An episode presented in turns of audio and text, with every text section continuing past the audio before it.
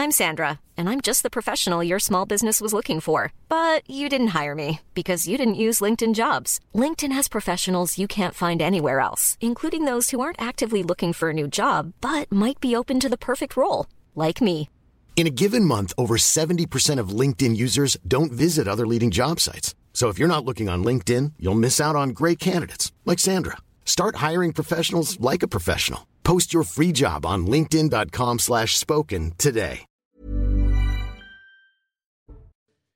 Bonsoir à tous et bonsoir à toutes. Bienvenue dans Punchline sur CNews ce soir. Certains migrants débarqués de l'océan Viking ont été relâchés par le tribunal de Toulon pour vice de procédure. Que vont-ils faire? On va voir cela dans un instant avec notre envoyé spécial. Le gouvernement, le gouvernement prévoit par ailleurs d'expulser 44 des 234 rescapés de ce bateau.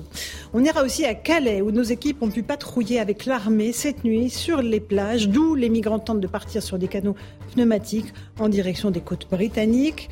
On parlera du grand rush des automobilistes à la pompe pour faire le plein avant la fin des ristournes de l'État et de Total cette nuit. Enfin, nous sommes désormais plus de 8 milliards d'êtres humains sur la planète. Comment trouver des ressources pour tout le monde? Voilà les grandes lignes de nos débats ce soir. Il est 16h49. On est en direct avec Louis de Ragnel, chef du service politique d'Europe 1. Bonsoir Louis. Bonsoir Laurence. Nous sommes aussi avec Gaspard Ganzer. Bonsoir. Bonsoir. Patron de Gaspard Ganzer Agency.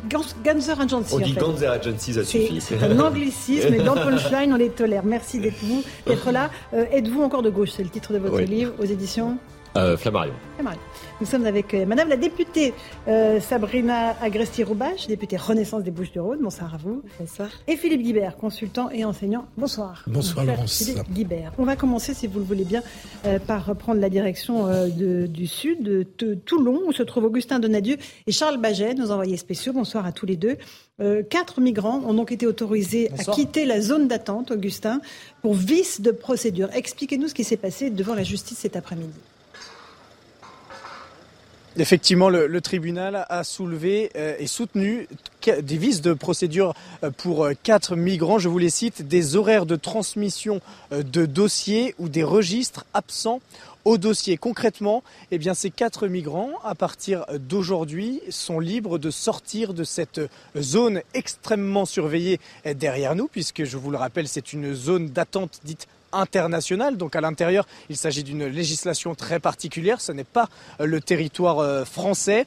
Euh, Ces quatre migrants seraient encore sur place. Nous sommes ici depuis le début de l'après-midi. Nous ne les avons pas encore vus sortir. Une fois libérés, ils se verront délivrer un visa provisoire de huit jours. Huit jours pour leur permettre de se présenter à la préfecture et demander très officiellement eh bien, une demande d'accueil sur le territoire. Mais à partir de ce soir, ils seront euh, totalement libres, libres comme euh, celles et ceux qui ont déjà reçu un avis favorable de euh, l'OFPRA, l'Office français de la protection des réfugiés et apatrides, qui ont pris la direction, il y a de cela à peu près euh, 35 minutes, la direction de, Marseille, où ils seront pris en charge par des associations et accompagnés dans leurs euh, démarches administratives et dans leur recherche de logement.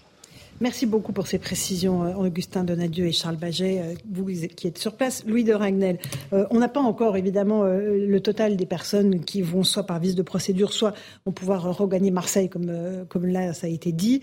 On sait que le gouvernement prévoit d'expulser 44 des 234 rescapés de ce bateau. Euh, On sait sur quels critères et on sait pourquoi? Alors pour l'instant c'est assez flou, euh, mais effectivement vous posez une bonne question parce que euh, il s'agit pas juste d'annoncer euh, l'expulsion de 44 personnes. On l'a bien vu avec le problème des obligations de quitter le territoire français, surtout la capacité à les exécuter. Ce qui est intéressant maintenant, c'est de savoir quelles sont les nationalités de ces 44 personnes. Et évidemment, on le sait bien, la législation française ne permet pas d'expulser quelqu'un qui vient d'un pays en guerre ou quelqu'un dans lequel, dans un pays dans lequel il est menacé ou il dit menacé. Donc a priori, s'ils ne sont pas éligibles à, l'asile, c'est que la France considère qu'ils ne sont pas menacés de mort dans leur pays. Mais par exemple, euh, en Érythrée, je pense pas que la France euh, expulsera réellement euh, des personnes qui euh, étaient à On bord a de. les nationalités d'ailleurs Oui, on a les 44. nationalités. Alors euh, attendez, il faut que je les retrouve si vous me laissez Pas- un pas- instant. pas les 44, Ah non, hein. sur les 44, on les a n'y a pas. pas de précision, En revanche, je on a les, on, on connaît maintenant. euh, je, vais sais pas si c'est sorti, chercher, mais effectivement. je vais les chercher. Euh, je vais les mais chercher. Parce que là, vous allez mettre du temps dans votre bon, je téléphone, je sens. Je les ai. Non, mais il y a beaucoup de nationalités. C'est ça Alors il y a beaucoup beaucoup de nationalités, mais je peux vous dévoiler les premières. Il y a 54 qui viennent du Bangladesh, 39 de l'Érythrée, 32 de Syrie. Là, c'est très étonnant, 27 de l'Égypte. Mhm. euh, Aujourd'hui, euh, on ne considère pas que l'Égypte est un pays en guerre, mhm. donc euh, normalement, ils ne sont pas éligibles à l'asile.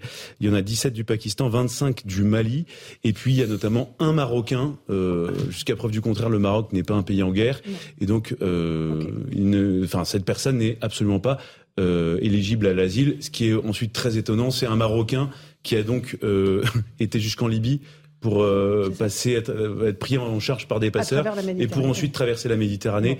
Et on sait bien que le Maroc a un accès plus direct à l'Europe euh, via l'Espagne. Madame la députée, euh, on a 44 sur les 234 qui seront expulsés. On a le ratio, donc ça veut dire qu'il y en aura tout le reste qui va sans doute rester sur le territoire français.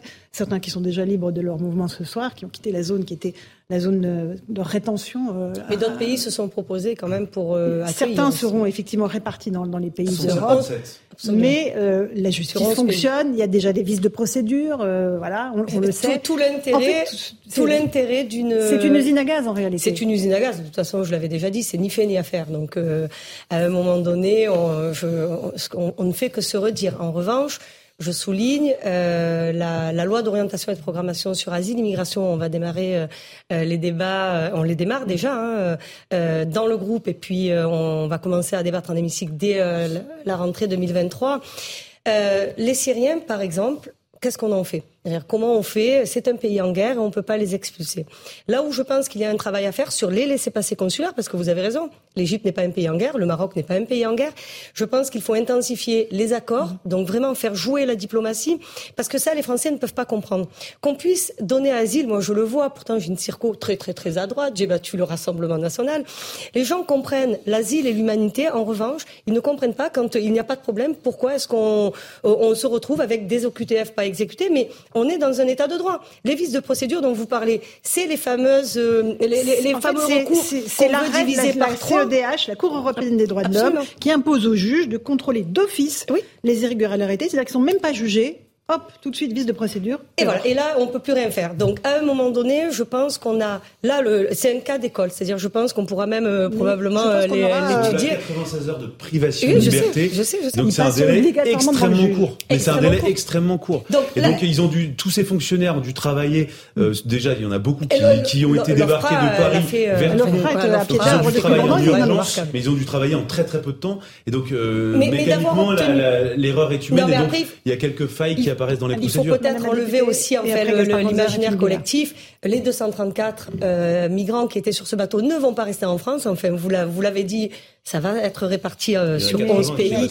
Voilà. Et puis mais, les mineurs. Non, mais, et puis là, verra, vous, n'avez pas parlé des mineurs. On ne saura jamais mais les combien mineurs, resteront. Des mineurs, mais, mais la plupart d'entre eux resteront. Et la plupart bah, bien sûr, parce qu'on n'expulse pas. On... Ils viennent. Enfin, après, je, je, je me redis peut-être, mais euh, ils traversent la Méditerranée dans des conditions horribles. Ils risquent leur vie. Moi, je suis. Enfin, voilà, ils viennent. Euh, aussi pour trouver asile et pour trouver une, une, une terre d'accueil. En revanche, en revanche, je pense que ce qu'on fait, je le redis, c'est ni fait ni à faire. On a besoin de changer les choses, mais, mais tant qu'on ne travaillera pas sur la diplomatie avec les pays du Maghreb et tant qu'on n'en va pas. tous les gouvernements ben... font depuis. Attendez, je, je, je, jette la pierre sur non, aucun gouvernement là-dessus. Et après, je voudrais juste donner la parole à Gaspard. Sarkozy a essayé, François Hollande a essayé, le monde a changé. Emmanuel Macron a essayé. Le monde a changé. Alors, Gaspard Manzer. Juste peut-être deux remarques. La première, mais vous venez juste de le dire, c'est quand même n'oublions jamais qu'on quitte pas son pays, on ne fuit pas son pays par plaisir. Si on le fait, c'est qu'on fuit quelque chose. Ça peut être l'oppression, la guerre, la misère, etc. Donc aucune des personnes qui sont sur son, sur son bateau n'était là pour faire du tourisme. Non, mais quand on les retrouve porte de la Chapelle sous des tentes, okay, c'est absolument non, je inhumain. Je trouve qu'on ne le, le, répète jamais assez, qu'on ne quitte pas son pays par plaisir, on fuit toujours quelque chose. Alors c'est pas pour autant que c'est la France qui doit tous les accueillir, et surtout on doit les accueillir dans des bonnes conditions, mais je tenais quand même à, à le redire. La deuxième chose, euh, c'est que peut-être que on peut trouver ça absurde, compliqué, etc., qui est ces procédures, ces vices de procédures, mais justement, c'est la force de l'état de droit. Euh, de ça. Non, c'est la faiblesse. Non, ben, je dois, on n'a pas de pas être d'accord. La force ah, de... mais carrément, c'est un débat, non, on, peut, on, peut, on peut, le, on, on peut, tout à fait pas être d'accord. On peut, on peut ne pas être d'accord. Je trouve que c'est la force de l'état de droit de mettre les règles de droit euh, au-dessus euh, en toutes les circonstances. Et quand il y a des fautes qui sont commises, parce que là, il y en a eu, hein, dans l'urgence, évidemment, eh bien, c'est à l'État d'en assumer la responsabilité et pas aux individus individus à qui on est censé les appliquer. Alors après, en revanche, je pense qu'on peut quand même faire mieux dans l'application de ces procédures. c'est incontestable. Des, procédures imposées, je vous le dis, par la CEDH, oui, européenne bah, oui, mais alors, de, bah, imposées par la CEDH, mais la CEDH, c'est pas le mal absolu. La CEDH, ils sont là pour faire appliquer une convention qui est la Convention européenne des droits de l'homme de sauvegarde des droits fondamentaux, qui n'est pas un acte tyrannique, mais un acte de défense des droits de l'homme. Alors, Philippe Guibert, on vous a pas entendu Oui, euh, bon, l'état de droit, on y est tous attachés. Il ne faut pas jeter le bébé avec l'eau du bain, mais enfin, il y a pas mal d'eau du bain dans l'état de droit. Et donc, en matière de procédures qui aboutissent à la paralysie complète. Mm. Donc on doit pouvoir trouver un bon équilibre entre des recours nécessaires mm. pour les personnes et puis quand même une capacité de l'État à exercer ses prérogatives. Enfin, Sinon, si l'état de droit consiste à paralyser l'action de l'État, il n'y a plus de politique, il n'y a plus de démocratie et mmh. on gère juste, euh, et on gère juste l'application des droits décidés par des cours euh, européennes ou françaises. Mmh. Auquel cas, on sort un peu de la démocratie. Non, mais les cours, c'est et on hein. rentre dans le gouvernement des juges. Non, mais je suis désolé, les cours, c'est. les traités, en tout cas. Bah, on a ratifié les traités. Euh, les, les cours, c'est pas, c'est pas, c'est pas, des, sont pas dirigés par des cyborgs et des intelligences artificielles. C'est des êtres humains. Non, mais Gaspard, quand même, il y a de la création. Il y a de la création jurisprudentielle, que ça soit la Cour européenne des, droits de l'homme, que ça soit dans notre Conseil constitutionnel, dans notre Conseil d'État. Euh, nos juges ne font pas qu'appliquer strictement les lois, les traités. ils sont là pour ils font de la création jurisprudentielle. Bah, et, il y a une discussion à avoir là-dessus. Mais surtout, Gaspard, non mais ça se change. L'état de droit, ça se change. Cette heure, et évidemment, c'est l'heure du rappel des titres. Et je pense que nous avons Adrien Spiteri en ligne pour nous faire ce rappel des titres. Adrien, c'est parti. Est-ce que Adrien Spiteri est là? Pour le des titres de 17h Oui. Ça arrive. C'est parti.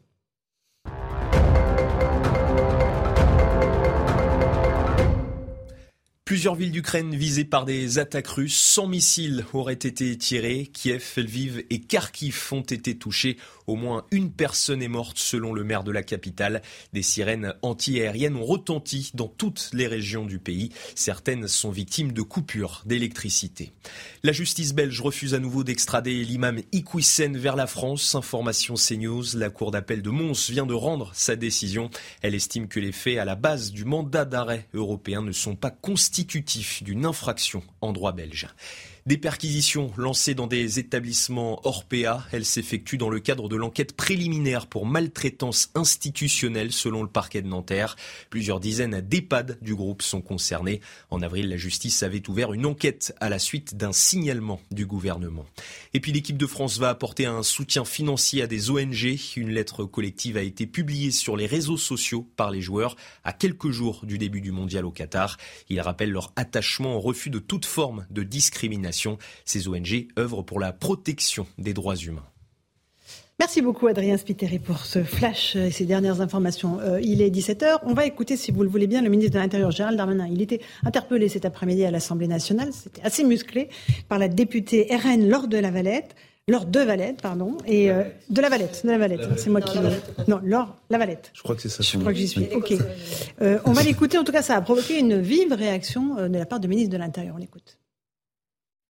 La question, de la vie politique, c'est que la seule querelle qui vaille, c'est celle de l'homme. Ou alors vous auriez laissé mourir ces enfants, Madame la députée. Et la vérité, Madame la députée, la vérité, Madame la députée, c'est que nous avons secouru des femmes et des enfants que malheureusement l'Italie n'a pas voulu secourir. La vérité, Madame la députée, c'est que nous avons fait preuve d'humanisme quand vous faites de la politique politicienne. La vérité, Madame la députée, c'est que vous n'êtes pas apte au pouvoir parce que vous n'êtes pas apte à prendre des décisions difficiles en regardant les Français dans les yeux. Et je m'enorgueillis, Madame la députée, que ce soit cette majorité qui soit au pouvoir pour sauver ces enfants-là. Avec vous, on sait ce qui serait devenu. Alors, euh, le ministre de l'Intérieur, euh, Madame euh, la députée, n'y va pas avec le dos de la cuillère. C'est le moins qu'on puisse dire. Il, accuse carrément le RN d'avoir voulu laisser mourir des enfants. Ben, franchement. Et moi, sérieusement. J'ai vu, j'ai vu la question, mais après, il faut, non, non, non, il faut, il faut, toujours raison garder quand même. Raison garder quand même, mais euh, je, je, la connais, c'est aussi une, une, collègue au Conseil régional Sud.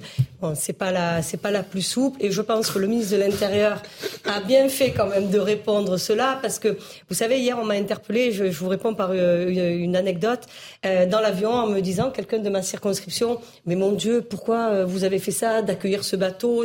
Et c'est quelqu'un de super sympa. C'est quelqu'un qui vote pour nous. Mais comment vous avez pu faire ça? Mais là, on parle d'enfants. À un moment donné, je pense aussi que les, décisions. Il y en a, il y en a une cinquantaine. Non, mais attendez. Hum, Alors attendez, laissez-la terminer. Non, mais a- On laisse terminer la- la- Allez-y, allez-y. 44, 40, 44 enfants. On n'aurait pas fait, on aurait fait quoi? C'est, c'est- moi, je dis ouais, vous aviez ok. fait en 2018. Non, parce qu'on n'était pas aussi proche des, euh, des côtes. Vous le savez très bien. Bon, Et le bon, président Si, si, monsieur Simeoni vous avait proposé aussi encore mais d'accueillir le bateau. exactement le même sujet. Non, mais oui, mais moi, euh, moi, mais moi, alors, je vais vous dire, non, personnellement, j'ai défendu, j'avais défendu Mais du coup, vous auriez été 2018 contre le Macron de 2018 Non, moi j'avais écrit à l'Elysée, c'est- je l'ai écrit dans mon livre, j'avais écrit à contre l'Élysée, le non, Macron, j'avais écrit euh, à l'Elysée pour dire ils sont ils sont en Méditerranée, Marseille c'est pas 2018? loin. En 2018, oui, D'accord. en Non, mais au 2018. moins, vous êtes constante. Non, non, mais moi je, donc, le Macron d'aujourd'hui vous plaît plus que le Macron Euh, moi, j'ai toujours été que Macron, donc au moins, moi, j'ai jamais changé. Je l'ai euh, rencontré en 2016 et j'ai pas changé depuis.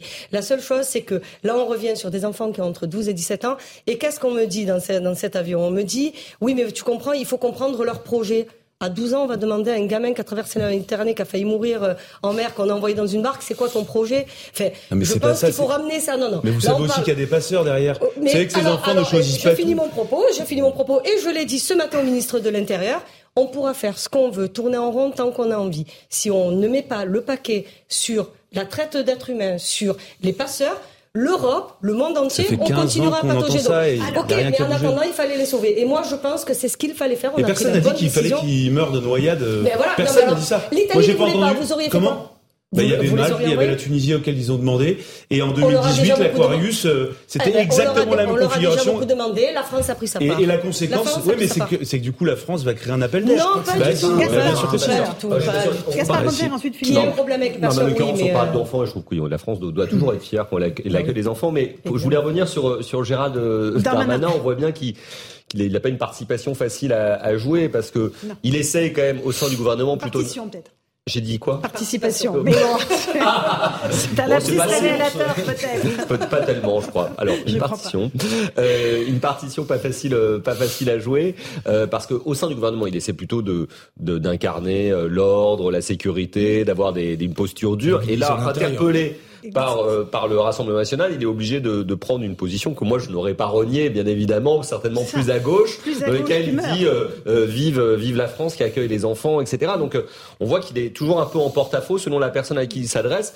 Il n'a pas un travail facile à faire et c'est certainement pour cela qu'il sort un peu de ses gonds et qu'il va, il pousse quand même un peu loin Non, en, accusant quasiment, parce que je pense qu'il parce que je pense que c'est faux. Euh, il aurait peut-être plus simplement pu revendiquer et assumer en gardant son calme. Ça n'aurait donné que plus de force et plus de Ah, simplicité à son et propos. Ah, Philippe Guibert. Philippe destin Guibert. du, c'est le destin du micronisme, de faire du en même temps, d'être un peu à gauche, un peu à dire droite. micronisme, même pas macronisme. Euh, selon les moments, les circonstances, les années, euh, la conjoncture euh, intérieure. Mais je trouve que c'est un débat vain. C'est un débat de vin, cette histoire de bateau. Parce que le problème, il est qu'il y a une explosion démographique en Afrique. Que les pays du Maghreb font un barrage. Alors, ils le font beaucoup moins en Libye parce que l'État libyen a explosé grâce à notre remarquable intervention en 2011, dont nous sommes encore fiers.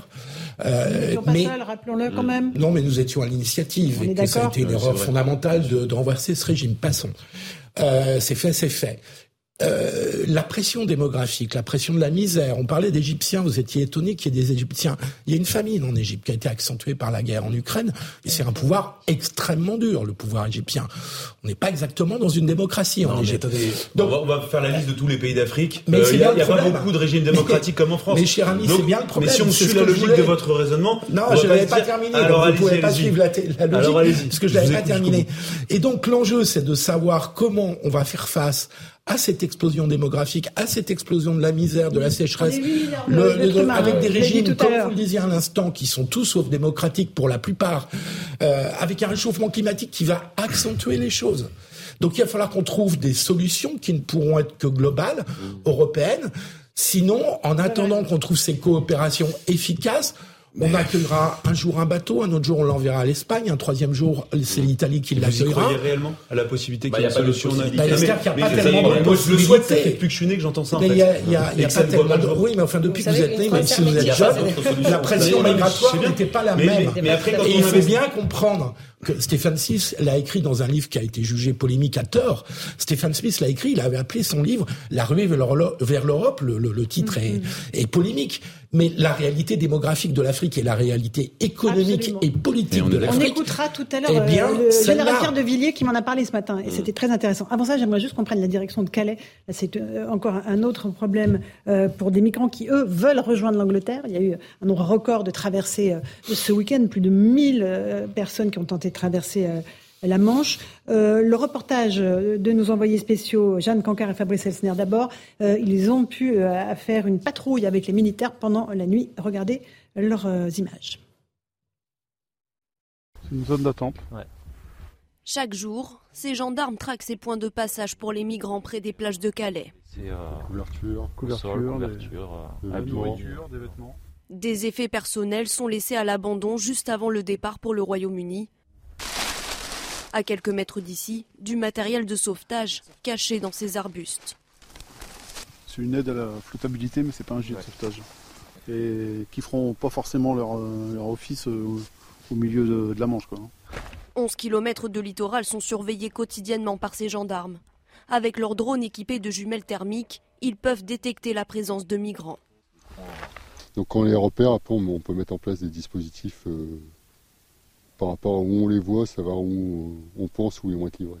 la mission première, c'est empêcher les, embarcations de prendre la mer parce que c'est très dangereux. Donc c'est la sauvegarde de la vie humaine. Et en deuxième lieu, si on peut intercepter en, parallèle les passeurs, ben, on s'en prive pas. Hein. La difficulté, détecter tous les membres d'un réseau de passeurs. là, on a affaire à des petites mains, c'est-à-dire qu'ils sont, euh, ils sont payés concrètement pour apporter le matériel, euh, donner une direction, euh, un point de rassemblement, un point de, un point de regroupement pour les, euh, étrangers en situation irrégulière, euh, mais ce n'est pas euh, les, têtes de réseau. Selon ces gendarmes, les passeurs empochent près de 80 000 euros par traversée. Voilà pour ces malheureux qui tentent la traversée au péril de leur vie, en payant des, milliers d'euros. C'est une fortune pour des familles évidemment extrêmement pauvres, lui de Ragnel. Et on, voit l'impuissance en réalité euh, et des autorités françaises et des autorités britanniques qui pourtant ont scellé un nouvel accord euh, hier à, juguler ces tentatives de traversée. Mais comme on est les Italiens euh, des Anglais, non mais la réalité c'est celle-là.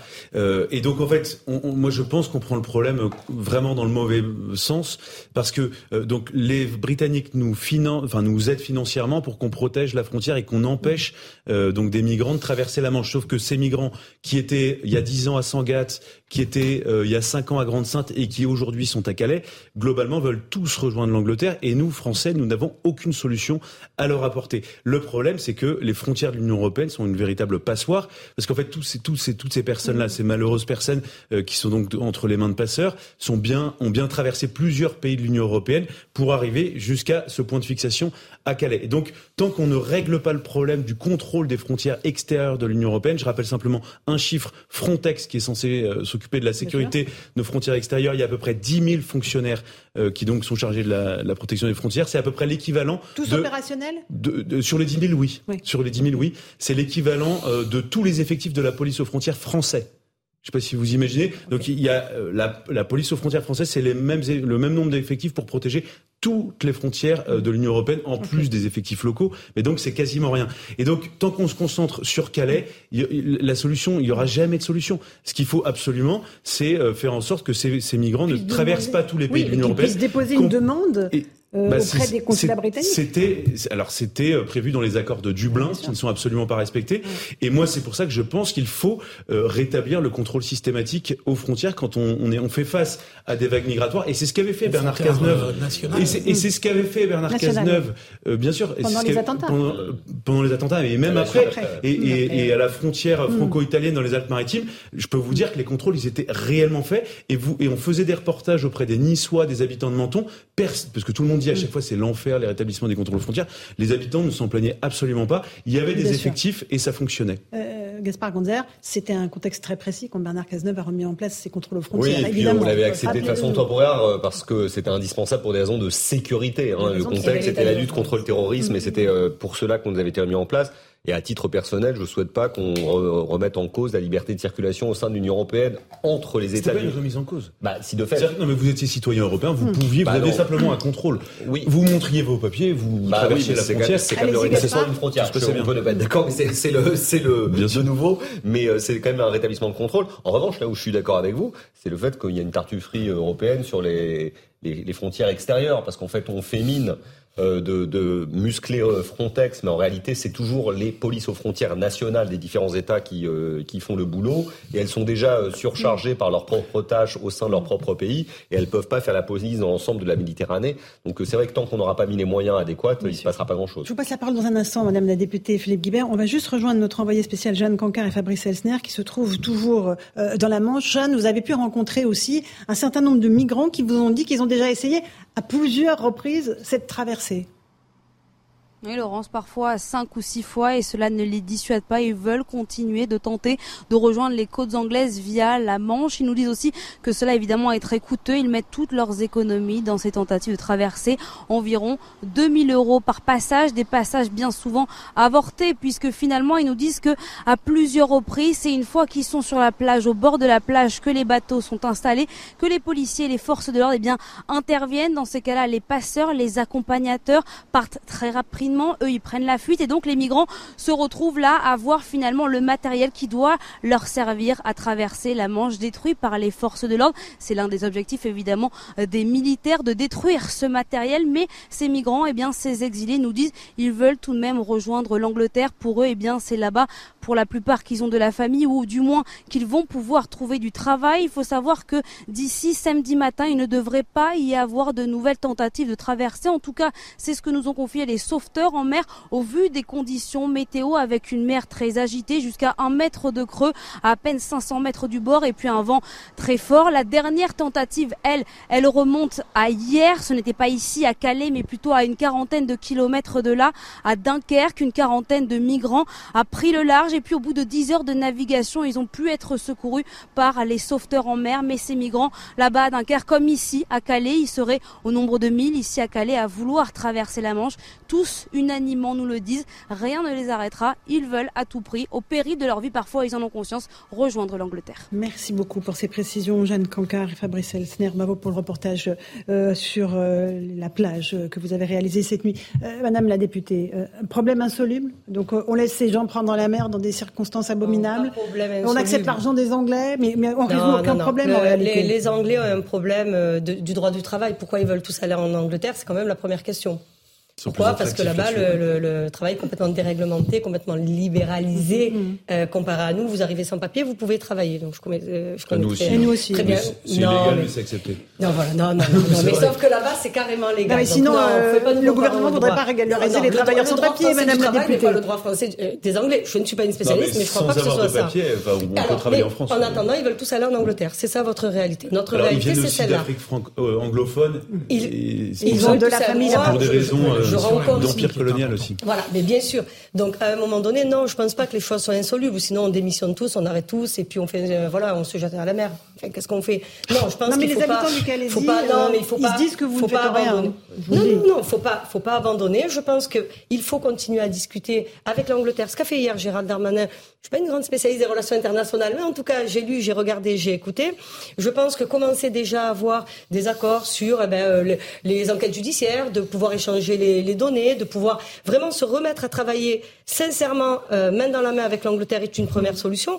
Après, je pense que personne n'a encore dit sur le plateau, on a un problème sur le continent africain. C'est-à-dire qu'à un moment donné, pourquoi est-ce qu'ils partent On, revient. On, y, on va y revenir. Qu'est-ce qui fait, qu'est-ce qui pousse Mais vraiment, quelqu'un. Euh, vous imaginez le, point de désespoir auquel il faut être confronté pour se dire je quitte à mourir, je préfère aller ailleurs. Et c'est 2000 euros par passage. Vous mais c'est énorme. Mais ils s'endettent par passage. En attendant, ça existe. Et puis, si le continent africain, moment, les pays africains, et je l'ai dit, les, pays du Maghreb, les pays africains ont aussi une, responsabilité sur le développement de leur pays. L'Europe ne peut pas être responsable de tout. La France n'est pas responsable de tout. Euh, il me semble bien que la décolonisation, ça date quand même maintenant d'un petit moment. Si on parle de l'Algérie, c'est 62. Si on parle d'autres pays, c'est bien avant. À un moment donné, eux aussi ont une responsabilité. Donc, qu'est-ce qui fait que leur peuple veut partir? Vous savez, moi, j'ai jamais, moi, je pense que euh, ce qu'avait dit Rocard, euh, on peut pas accueillir, accueillir, toute la misère du monde. Moi, c'était, c'est un. Mais la France, on, notre part. Mais à un moment donné, est-ce que les gens qui s'en vont, est-ce que c'est pas parmi les plus courageux de ces pays-là? Non, c'est que c'est non, mais c'est souvent les plus jeunes et les plus jeunes, souvent les, plus aisés, si je peux me permettre. Parce que pour payer effectivement, comme vous le disiez, euh, parfois c'est le village entier hein, qui se cotise pour faire partir un jeune. Absolument, mais c'est souvent, hélas, les plus les les les plus diplômés, les les plus les plus aisés, de leur intelligence, bien sûr. Ceux qui attendez, oui, voilà. Donc euh, c'est les plus ceux qui sont les qui devraient participer au développement de leur pays. Mais vous disiez quelles raisons On les connaît les raisons. Euh, on le disait tout à l'heure. Les régimes politiques sont souvent sûr. Euh, extrêmement L'homosexualité dans, dans, tous les pays euh, arabes, excusez-moi, elle est, elle est pénalisée, c'est la peine de mort. Donc moi, dans les demandes, je regarde quand même. Enfin, D'accord, mais, non, mais une fois qu'on dit ça, euh, nous, si on intervient, regardez l'exemple du Mali. Non mais on est intervenu au Mali. Euh, on, est là pour apporter la démocratie et en fait on nous traite de colonisateurs. Dès qu'on dès qu'on la France n'investit plus un euro dans une entreprise en Afrique. Vous savez bah, pourquoi, Parce qu'à chaque fois on se fait traiter de colons et donc néocolonialisme et on supporte pas ça donc on, se cache et on finit par partir la queue entre les jambes de l'opération Barkhane mmh. et à dire excusez-nous on laisse les Russes au Mali, on laisse les Chinois investir en Côte d'Ivoire et, on est plus là et, ou en Algérie et nous on est là et on, doit récupérer ensuite les conséquences de ce désastre politique.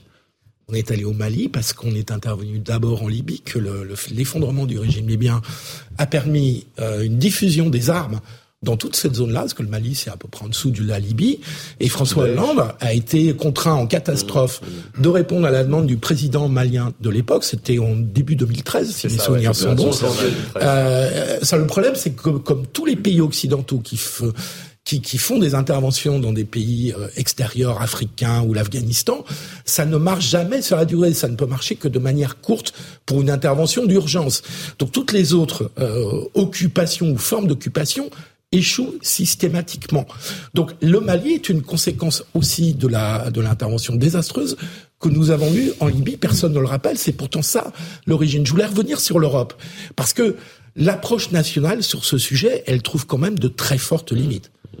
Alors, je suis pas du tout un euro-BA et je suis même très critique sur les institutions européennes.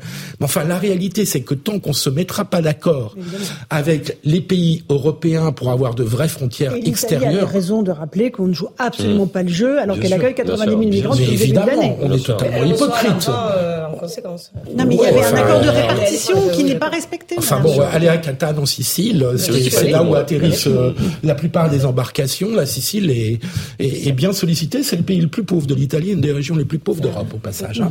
Donc, euh, euh donc les, migrants arrivent en Italie, à Catane, euh, Lampedusa, euh, mais la plupart du temps en Sicile.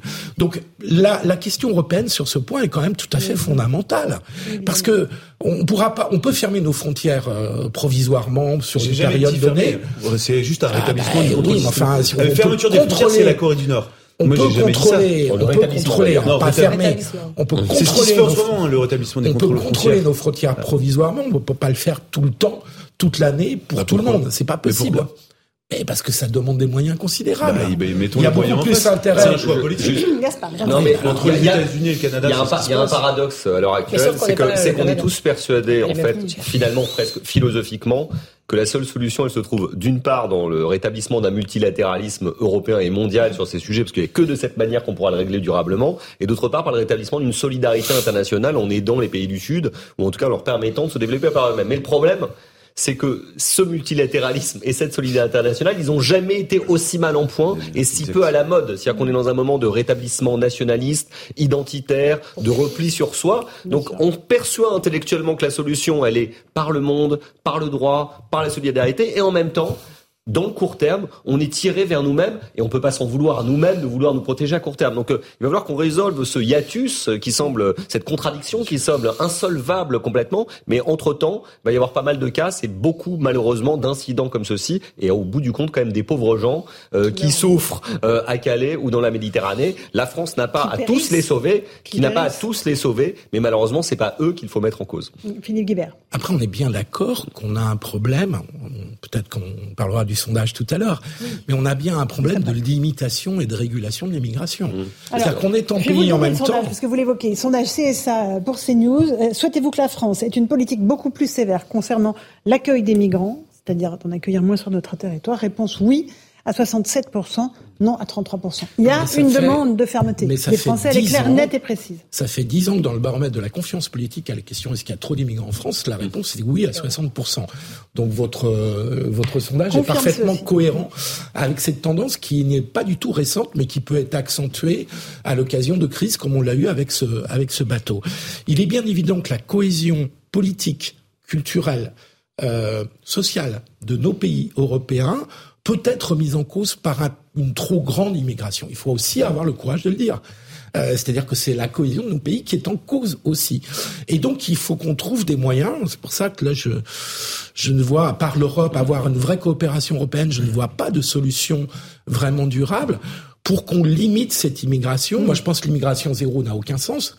En revanche, de réduire l'immigration et de la réguler et de la maîtriser, parce que ça fait 30 ans qu'on dit qu'on la maîtrise, mais en réalité, on la maîtrise pas beaucoup.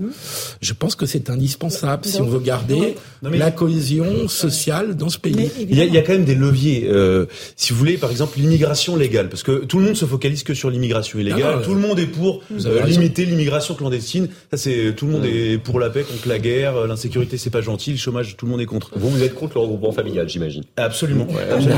Non, non, et, et Vous savez que c'est la droite qui l'a mis en place. hein. Et, mais absolument, mais il y a peu- la, la droite a fait énormément d'erreurs sur ce sujet-là et la gauche n'a pas fait que des mauvaises choses. On pourrait même parler de la circulaire d'Edith Cresson en 91 Oula, je qui, la a, connais qui a pas. empêché. qui- non, cette circulaire d'Edith Cresson en Discute pas. 91, Monsieur dit c'est que une la circulaire gauche bien. Elle, elle, elle- elle disait que face à l'augmentation des flux migratoires, il fallait empêcher les demandeurs d'asile de travailler puisque dès lors qu'ils travailleraient, eh bien ils se sédentariseraient ensuite sur le gouvernement, Et sur le ces territoire. C'est le contraire de ce que vient de faire le gouvernement. 67%, ça vous étonne évidemment ça pas, cette Moi, demande moi, de je trouve que le chiffre est plutôt faible. Euh, je m'attendais à un ressenti encore un peu plus fort. Mais sur, donc il y a deux, il y a deux leviers. Il y a le légal, l'illégal. L'illégal, on en a tous parlé. Euh, il n'y a pas que mettre des L'immigration policiers aux légale, frontières. c'est quoi Sur L'immigration légale, travail et les étudiants. c'est- c'est 271 000 titres de séjour qui sont délivrés en moyenne par an, avec comme premier poste c'est les étudiants étrangers. On est à plus de bien. quatre- Ça, on c'est est à bien. plus de 90. Eh bien non, moi je pense que. Alors, non, moi, mais je pense le que c'est bien. le- alors le postulat un peu faux intellectuellement de départ, c'est de considérer que on accueille des étudiants pour les former, et ça, ça participe au rayonnement de la France. Sauf que quand vous regardez vice-versa, ou au développement hein. des pays, ou au développement des pays, mais vous regardez la Mais s'ils y retournent. Attendez, deux, éléments de Alors attendez Louis, vous savez quoi? On va garder cette réponse passionnante. Juste après la pub. La pub, ah vous si, vous allez garder vos arguments. On Ah fait une toute petite pause. On se retrouve Ah, tous mais les quatre. Le débat est lancé. À tout de suite dans Punchline sur CNews. Il est 17h30, on se retrouve en direct en Punchline sur CNews. Tout de suite, le rappel des titres de l'actualité avec Adrien Spiteri.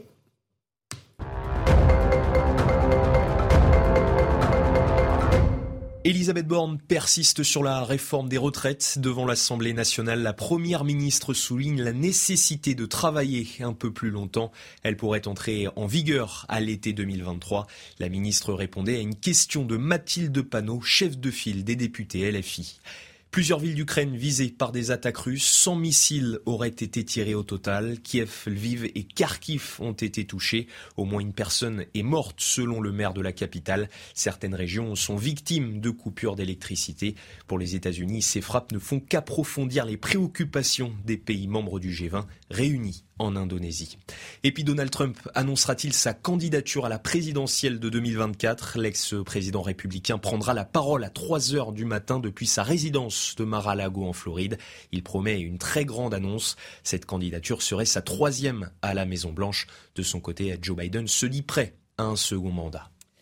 Voilà pour le rappel des titres de l'actualité. On termine la discussion sur les migrants et sur le bateau Océan Viking. On parlait euh, de l'immigration légale, Louis, et vous étiez en train de nous faire un petit topo sur les visas pour les étudiants. Vous dites que c'est devenu une véritable filière d'immigration. Absolument. C'est d'ailleurs un des premiers moyens de contournement de l'accès à la nationalité française, puisque donc il y a beaucoup de, de jeunes qui veulent arriver, qui veulent venir en France, s'installer, et donc qui demandent un titre de séjour euh, pour faire des études et qui ensuite ne repartent pas.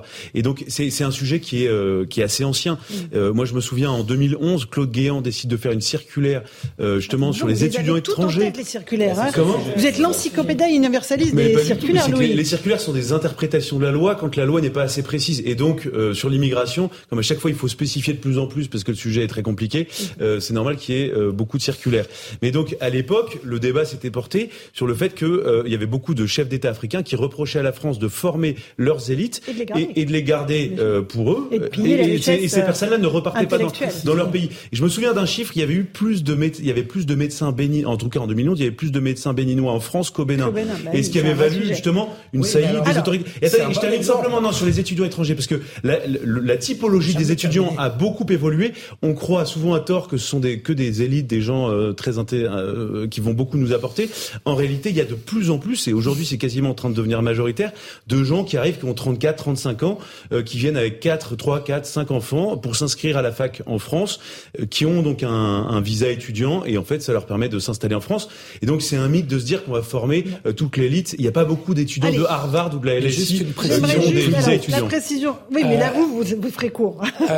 sur les 90 000 qui entrent étudiants chaque année en France, étrangers, c'est 40 000 Marocains. 40 000 Marocains. Et vous citiez les médecins, c'est un bon exemple. Parce que justement, on manque de médecins. Eh et il y a certains médecins formés en France d'origine marocaine qui restent en France parce qu'on a besoin de médecins et que peut-être ils trouvent des rémunérations supérieures en France. Oui, et c'est une bonne chose des étudiants français qui partent en euh, Roumanie pour faire leurs bah, études. Bon, c'est vraiment un autre sujet. J'aimerais qu'on fasse le lien entre ce que vous disiez sur l'Afrique et la démographie en Afrique, le fait qu'on ait 8 milliards désormais sur la Terre, donc il va falloir trouver des ressources pour nourrir et alimenter tout le monde. Euh, avec ce que disait ce matin euh, Pierre de Villiers, le général Pierre de Villiers, qui était mon invité sur CNews, euh, la question c'était comment on fait avec euh, toutes ces migrations. Il dit mais Attention, il faut regarder le problème d'un peu plus haut parce que ça va évidemment à l'avenir pas s'arrêter. Écoutez-le. Quand vous discutez avec les Africains, moi, mon ami euh, chef d'état-major nigérien, on en a souvent parlé, on était à Saint-Cyr ensemble, c'est un vrai ami, euh, on se connaît depuis très longtemps. Il m'a dit, mais Pierre, sept enfants par femme, un des pays les plus pauvres du monde, on a du terrorisme. Qu'est-ce que tu veux que fasse notre population? Elle va partir vers le nord, chercher à survivre tout simplement. Je crois que ce problème des migrations massives, doit être réglé au niveau européen par les frontières extérieures, au niveau français par une vraie politique répondant à une vraie stratégie. ça ne peut pas durer. Voilà, pour le résumer, euh, il, a, évidemment rien à rajouter, il, Non, non, il a, il a évidemment, raison. Euh, on a fini par oublier dans la deuxième partie du XXe siècle que l'immigration était un phénomène euh, ancien, massif et pas toujours très tendre. on a voulu penser à un moment donné que la migration légale, c'était simplement la migration économique ou la demande d'asile, qui est un cas très exceptionnel. Or, derrière l'immigration, il y a aussi des rapports de force géopolitiques euh, mondiaux, et ça date pas du XXe siècle. Hein. L'humanité entière, je ne vais pas vous faire un cours d'histoire euh, depuis le paléolithique, s'est construite par l'immigration. Et je peux vous dire que même notre cher pays, la France, euh, ne s'est pas construit dans la paix euh, par des migrations paisibles. Quand les, quand les Francs sont arrivés sur notre territoire, ils l'ont pas fait euh, avec des pâquerettes entre les dents. Pareil pour les Romains. Exactement. voilà. Et la chute de Rome. Très, très paisible. Et, si, juste un mot sur les rapidement, rapidement, c'est sur aussi les, les femmes de disposer de leur corps. Cet enfant par femme, je suis pas sûre que ce soit. Euh, c'est la, la, vraie question. C'est est-ce que à un moment donné, pareil, on se repose pas la bonne et vraie question. Est-ce que euh, le fait de pouvoir avoir accès à, euh, à une contraception dans, dans les pays justement qu'on dit très pauvres et où les femmes n'ont pas d'autre choix que de tomber enceinte successivement, je pense que c'est le, le, vrai sujet. Votre collègue Sandrine Rousseau, qui est donc députée Europe Écologie l'hiver, dit attention, le ventre des femmes africaines n'est pas le problème. Le problème, c'est que, voilà, elle dit, euh, le problème, ce n'est pas le ventre des femmes américaines, notre irresponsabilité, notre cupidité? Oh, ben moi, vous savez, je, je, la trouve, vous savez, c'est euh, pour moi, c'est une, une rebelle bourgeoise euh, du 13e. Je vois, c'est facile d'être rebelle quand on habite dans le 13e à Paris. Donc, je l'invite à venir avec moi dans quelques quartiers pauvres de Casablanca. Et en plus, elle a Bien sûr qu'elle a Et en plus, elle dit que des hommes, elle dit que des bêtises. Donc, moi, je suis désespérée. Non, elle dit pas que des bêtises. Ah, non, non, elle dit que pas désespérée. Non, non, non, avec elle, je suis désespérée. Sur le fond, parce que on peut pas éliminer le problème de la de la contraception en Afrique. Enfin, je veux dire, c'est un c'est un problème évidemment, et je suis d'accord avec vous. Pour dire que 7 enfants, voire 8 plus, euh, contraints et subis par les femmes, c'est pas vraiment l'émancipation féminine. Allez, j'aimerais qu'on parle du pouvoir d'achat. Euh, l'essence, c'est la fin de la ristourne ce soir. Il y a des files d'attente à nouveau dans toutes les stations-service. Vous avez évidemment vu ça euh, si vous êtes passé devant. on va rejoindre Célia Judas, notre envoyée spéciale, qui est avec Nicolas Vinclair devant une station essence. Qu'est-ce qui se passe? Les Français sont dans quel état d'esprit, ma chère Célia? Oui, alors les Français que nous avons euh, rencontrés euh, aujourd'hui sont pour tous résignés. Il faut faire avec, euh, nous ont-ils dit. Certains automobilistes nous ont également confié penser faire des économies sur d'autres choses, parmi lesquelles les loisirs, les sorties, pour justement contrebalancer cette baisse. À partir de demain, donc, l'aide de l'État passera de 30 à 10 centimes du litre. Celle de Total Energy passera de 20 à 10 centimes. Après cette baisse de ristourne, il faudra compter en moyenne 15 euros supplémentaires pour faire un plein de 50 litres et à raison de plusieurs pleins par mois. On comprend que cette augmentation euh, effraie de nombreux, euh, de automobilistes. Alors, pour rappel, euh, l'aide restante donc de 10 centimes de l'État, 10 centimes de Total Energy s'appliqueront jusqu'au 31 décembre. Et à partir de janvier 2023, d'après le gouvernement, les aides ne cesseront pas totalement mais seront adaptées. Merci beaucoup Célia Judas avec Nicolas Vinclair. Ça va faire un sacré choc euh, dans la nuit, plus 30 centimes. Oui, et puis on peut, croiser, les doigts, euh, on peut croiser les doigts pour que le cours du, brut euh, hmm. ne remonte pas hmm. pour des raisons géopolitiques qu'on ne maîtrise pas toujours. Il y a quelques semaines, l'Arabie saoudite a décidé de, de diminuer la, la, la, production de brut, ce qui hmm. maintient les prix assez hauts. Donc si le brut remonte à, à 100 dollars le baril, eh ben, les automobilistes français en paieront les conséquences. en même temps, pas. En même temps, euh, l'État peut pas indéfiniment subventionner. Euh, voilà. Ah, pardon, Madame la députée, Non, non, juste. Euh, euh on ne peut pas subventionner indéfiniment. déjà, on ne peut pas subventionner. Il y aura un mécanisme pour les plus modestes ou pas Oui, absolument. Moi, je pense quand même qu'il faut des mécanismes ciblés. Nous sommes en train d'en discuter. Il faut juste rappeler quand même que nous sommes le pays le plus protecteur, enfin, d'Europe. Aller en Angleterre, aller en Italie. En... il faut juste jamais avoir bougé dans sa vie pour pas se rendre compte à quel point, en fait, en France, on est hyper protégé. Tout le monde n'a pas la chance de voyager non plus. Absolument. Non, mais quand je dis pas voyager, c'est ne serait-ce que regarder, se renseigner. Vous savez, tout le monde un smartphone, hein, c'est facile maintenant d'être un petit peu au fait des choses. Donc ça, c'est la première chose. Moi, je pense qu'il faut des aides ciblées. Mm. Évidemment, tout ne sera pas arrêté euh, janvier 2023. Vous voyez bien que on reprend des discussions et j'espère hein, euh, avec Total, on continuera. Moi, je pense qu'il ne faut pas lâcher avec Total puisque euh, il y a de quoi faire et puis les Français ont besoin de leur voiture, on a besoin d'essence pour aller travailler. Donc la seule chose qui est sûre, c'est que dans mon groupe et même avec les oppositions, on est au moins d'accord sur une chose, c'est que tout ne va pas s'arrêter en janvier 2023. Et quoi qu'on en dise, on reste quand même un pays hyper protégé et avec l'inflation quand même la plus faible d'Europe. Mais parce que, voilà, on est en France. À 6,2, l'inflation la plus faible, c'est vrai, mais bon, ça fait mal. On, on, rentre vraiment dans le dur sur la question du pouvoir d'achat euh, et on le voit à travers la question très particulière de l'essence, parce que physiquement, on peut le voir parce qu'on voit les gens faire la queue dans les stations à essence. Mais vous le savez tous, hein, euh, les prix euh, des denrées alimentaires ont explosé euh, dans les grands magasins. Les prix dans la restauration ont explosé. On voit toujours maintenant sur les ardoises des restos des prix barrés, corrigés quasiment à la main par les restaurateurs au jour le jour. Et puis il y a des choses dont on parle moins comme le prix des cigarettes qui explose, le prix de toutes les modes de déplacement qui explosent et pas simplement et pas simplement de, de, de l'essence. L'inflation, elle est partout tout le temps. Moi, je pense qu'on ne peut pas aider tout le monde, donc on doit viser euh, de façon beaucoup plus précise. Les gros rouleurs, les gens qui ont besoin de leur voiture pour travailler. Pour travailler, pour les gens qui ont besoin pour travailler, les gens les plus modestes et les plus fragiles. Et puis après, il faut se poser des questions plus fondamentales aussi sur nos modes de, de consommation. Euh, Qu'est-ce qu'on mange tout au long de l'année? Peut-être en évitant d'acheter, de vouloir manger euh, euh, des, tous les fruits toute l'année, tous les légumes toute l'année, toute la viande. Les bobos, Gaspard, les, les gens. Vous avez tous les droits. Deux, deux. Euh, les gens, ils n'ont pas le choix. Notre façon de se déplacer, il y a des gens qui n'ont pas le choix de prendre leur voiture, mais il y a des gens qui ont le choix et il faut leur offrir des alternatives aussi pour que dans les transports, ça soit un peu plus vivable que, désolé pour la référence parisienne, euh, que sur euh, que, la, que sur que sur la ligne que sur la ligne 13 et puis penser enfin cette transition écologique dont on parle beaucoup sans jamais vraiment la faire sur les modèles énergétiques en euh, restaurant notre appareil euh, de production d'électricité. Il faudrait peut-être que nos centrales nucléaires se remettent à marcher. Enfin, en investissant sur le renouvelable, l'éolien, le gaz vert, le solaire, parce que c'est aussi ça. Tant qu'on sera au quotidien euh, à mettre des rustines comme ça, eh bien on subira l'augmentation de, de, tous les prix. Or c'est une grande transformation qu'il nous faut. Entre l'éolien et la hausse du prix de la viande? Non, aucun. Mais c'est en fait c'est notre modèle de développement qui est percuté euh, en ce moment de façon générale. Qu'est-ce qu'on mange? Euh, comment est-ce qu'on se déplace, comment est-ce qu'on circule, et puis comment est-ce qu'on produit notre énergie. Donc oui, il y a un rapport direct entre la façon dont on produit notre énergie. J'ai parlé de l'éolien, j'ai envie de parler du mm. solaire, du gaz vert ou de plein d'autres, ou la, la, biomasse, peu importe. Mais la façon dont on produit notre énergie, la façon dont on l'utilise, évidemment, c'est un tout, et il faut pas voir les choses de façon séparée. Vous avez raison. avant de vous passer la parole, Louis Ragnel, parce que je sais que vous avez beaucoup de choses intéressantes à nous dire sur le sujet. J'aimerais. Il, a toujours un truc intéressant à dire. Il a dit circulaire 2212. Non, j'aimerais qu'on regarde un sujet de Stéphanie Rouquier parce que euh, vous parlez de la nourriture.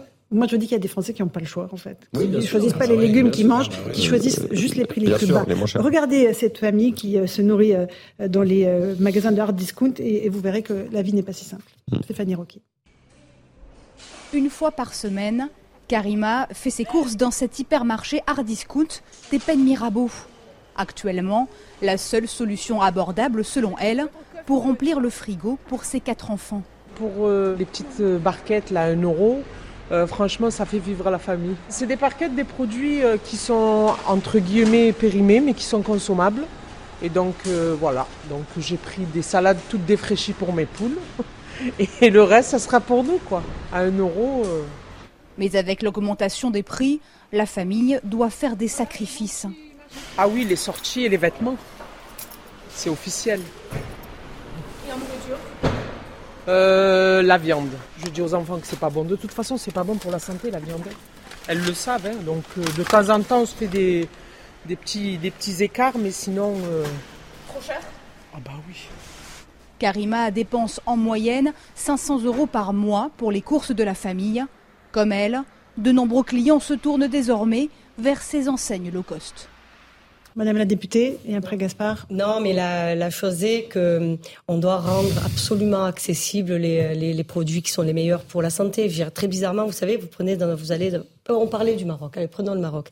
Les, les, les choses qui sont euh, très euh, très accessibles, ce sont les fruits, euh, les fruits, les légumes, pas la viande, mais les fruits et les légumes. Et les produits transformés sont très chers. Nous, c'est le contraire, mmh. c'est-à-dire que les produits très transformés, très sucrés sont accessibles, et en fait, c'est les fruits et les légumes qui deviennent, vous l'avez dit, c'est euh, 5 fruits et légumes, c'est un truc de bobo. En fait, on doit inverser. Mais ça, ça refond de quoi Voilà, des nouveaux. Non, mais ça, ça, ça, doit nous faire penser quoi Qu'en réalité, on est sur un, un, changement de société. Le monde est en train de changer, on n'a pas le choix. Et profitons-en pour faire des choses vertueuses. Moi, quand je vois le nombre de choses qui sont jetées à la poubelle, mais vraiment, fait, moi, je suis outré. Jetées à la poubelle, alors, détruites. De plus en plus, ces dates de péremption sont reculées. C'est produit. Mais, donc, c'est notre Il y a encore du gaspillage.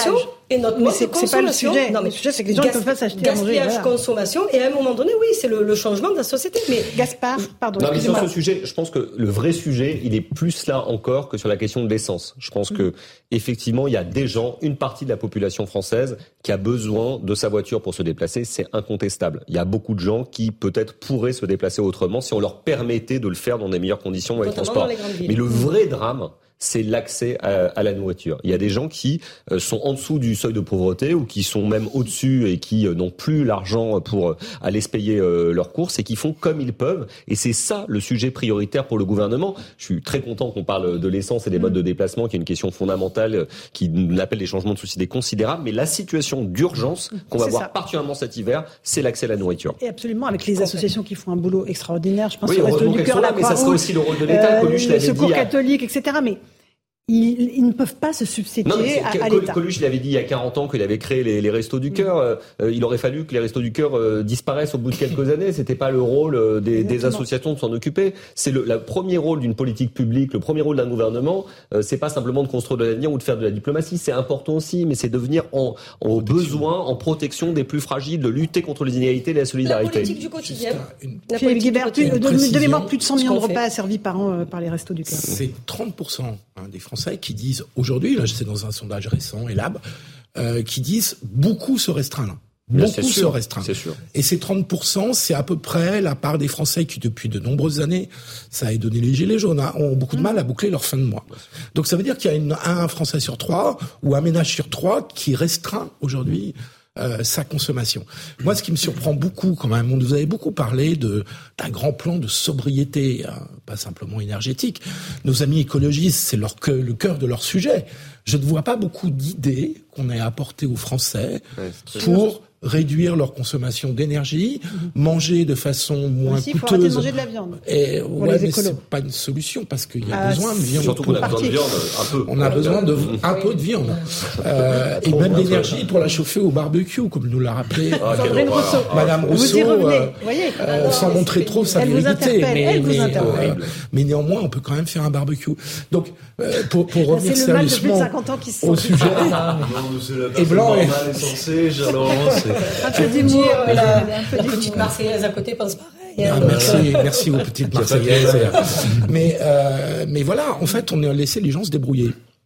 Et je trouve qu'il n'y a pas eu de, il n'y a pas eu de, alors j'attendais pas un concours l'épine des idées pour faire des économies et manger plus mieux Mais fois équilibré. qu'on propose des solutions, en tout cas, ils Mais- votent contre. Quand on vote des choses pour le, enfin, si, y des, éléments pour le pouvoir d'achat, les la à s'opposer, ce sont les. NUPES. Bah, Vous vous souvenez euh, pas même de- d'Agnès Pannier-Runacher qui avait employé ce mot, ceux qui sont en situation de, de Sobriété énergétique subie. Oui, bah alors, il il faut peut-être mieux se taire, Non, mais dans après, ce il y avait une sorte de, vadémécum sur ce qu'il fallait que, euh, on en avait parlé, euh, euh, sur ce qu'il faut qu'on fasse Mais dans- concrètement, avec notre euh, chauffe-eau, euh, dans la cas, vous savez qu'on s'est beaucoup moqué du slogan je baisse, je décale, j'éteins. Ça a quand même eu un impact assez clair sur la consommation électrique et Oui, d'énergie. sur les- Non, Les mais Français surtout, ont été parce que les gens ont peur de euh, l'avenir. Mais, bah non, mais oui, ils ont- ils ont été Non, mais- mais extrêmement attentifs. Ils font attention. attention. Mais bien sûr, non mais, les gens en- font non, mais en naturellement fait, les gens, non mais par rapport au plan de sobriété, il y a plein de gens, le plan de sobriété, ça fait depuis 15 ans qu'ils le vivent. Euh, et- et- Bah, non, sauf mais- que là, il faut qu'ils donc ils ne découvrent pas, non mais c'est-à-dire qu'ils subissent encore plus. Avec la situation euh, qu'on traverse actuellement. Mais on parle pas, par exemple, du bouclier tarifaire. Enfin, excusez-moi, mais, mais ils justement, je voulais- je voulais venir- On va en parler quand il sera en supprimé. hein. Non mais je- voulais venir. Gaspard Ganzer a dit, que a dit quelque chose de très juste. Là, vraiment, on rentre dans le dur, le dur de de- d'une confrontation de plein de réalités.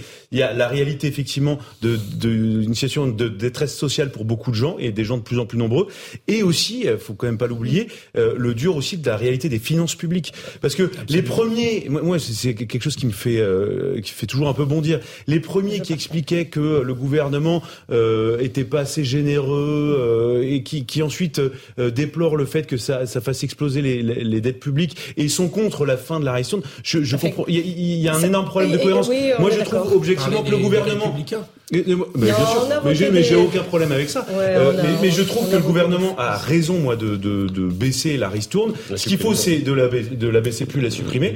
Euh, ce qu'il faut ensuite, c'est effectivement faire du ciblage pour que les gens qui en ont Oui. le plus besoin Et je pense euh, que en c'est ce bénéficient. Mais je pense Baisser les taxes sur l'essence, ça non. hein. Comment? Baisser les taxes sur Bah oui, l'essence. non mais pourquoi le mais gouvernement, non, mais bien sûr. mais si ça peut être Mais bien bien sûr que ça peut être Mais une bien idée. sûr. Bah mais tous c'est autour de ce plateau-là, on- je suis désolé, mais je pense, je parle un peu pour nous tous, on- on on n'a pas besoin de la ristourne du gouvernement pour pouvoir faire des plans Alors, d'essence. mais c'est pour ça que la Attends. Et donc, Et c'est sur, la politique fiscale, on a, on a plus de marge de manœuvre tellement sur la politique budgétaire parce qu'on a trop creusé le, notre déficit. Sur la politique fiscale, on en a. Le choix qui a été fait par le gouvernement a quand même été de maintenir la baisse de la- de la- l'imposition sur les sociétés et le capital. C'est un cap. Moi, j'aurais aimé qu'on mette- fasse une petite pause pour peut-être s'intéresser un peu plus aux baisses de toutes les taxes indirectes.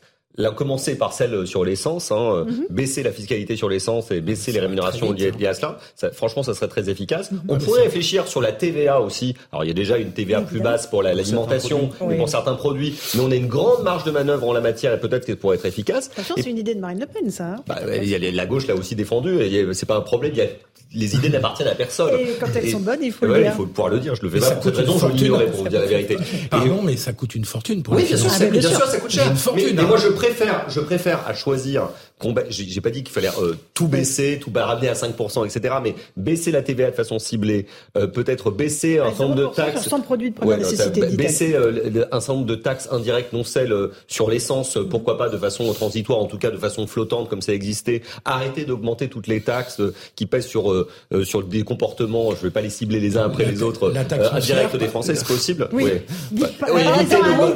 J'ai pas voulu polémiquer avec Anne Hidalgo, et Marseille, mais c'est vrai que c'est pas Marseille, le moment de Parce des que Français. gauche, dès qu'ils ont Anne problème, ils c'est 50% sur la taxe foncière, c'est totalement délirant, même si à Paris, elle est plus basse qu'ailleurs. Euh, Enfin, franchement, 50% d'augmentation de la taxe 52. foncière à Paris, alors que Madame Hidalgo 14,5. avait quand même fait campagne en répétant cinq fois, la main sur le cœur, Oh, qu'elle est... l'impôt. qu'elle n'irait pas de fois. Elle avait aussi dit qu'elle ne serait pas candidate à l'élection présidentielle. Et dans le point, elle file 100 000 euros à SOS Méditerranée. Enfin, non, mais. Ah, mais pourquoi pas, ça Bien sûr. Mais on voit deux socialistes déçus sur le plateau. Non, non, mais Laurent, vous savez, c'est non, mais c'est très drôle ce soit, que non, mais que ce soit des, Bah, moi, je les écoute et on les a à l'Assemblée, ce sont mes collègues. Mais quand je vois que ce sont des mairies d'extrême gauche qui augmentent la taxe foncière parce qu'ils n'ont pas d'autre solution, ils ne savent pas faire autre chose qu'augmenter les impôts, je leur dis, il y a un truc qui s'appelle création de richesse. Mais enfin, je dis ça, je rien. Enfin, après, je les laisse face à leurs propres contradictions. Allez, merci à tous les quatre pour cette première partie euh, fort sympathique et intéressante de Punchline. On se retrouve dans un instant sur CNews et sur Europe 1. On va revenir sur les migrants débarqués du bateau Océan Viking. On parlera de la corrida aussi. Est-ce que vous êtes pour ou contre l'interdiction de la corrida? Vaste question. À tout de suite dans Punchline. Bonsoir à tous et bonsoir à toutes. Bienvenue dans Punchline ce soir sur CNews et sur Europe 1. Au menu ce soir, que va-t-il advenir des migrants débarqués du bateau Océan Viking? Le tribunal de Toulon vient de relâcher plusieurs d'entre eux pour vice de procédure. On verra où ils comptent se rendre. Certains ont déjà pris la direction de Marseille. Autre question que l'on se pose ce soir, faut-il interdire la corrida? Les députés insoumis remettent le débat sur la table et le sujet divise les partis politiques, tout comme les Français. Et puis, à cinq jours du début de la Coupe du Monde de football, les Bleus annoncent un geste financier en faveur d'associations qui travaillent pour la protection des droits humains. Alors, faut-il ou non boycotter ce mondial au Qatar? Voilà pour les grandes lignes de nos débats ce soir. Mais avant cela, ce sera le rappel des titres de l'actualité de 18h.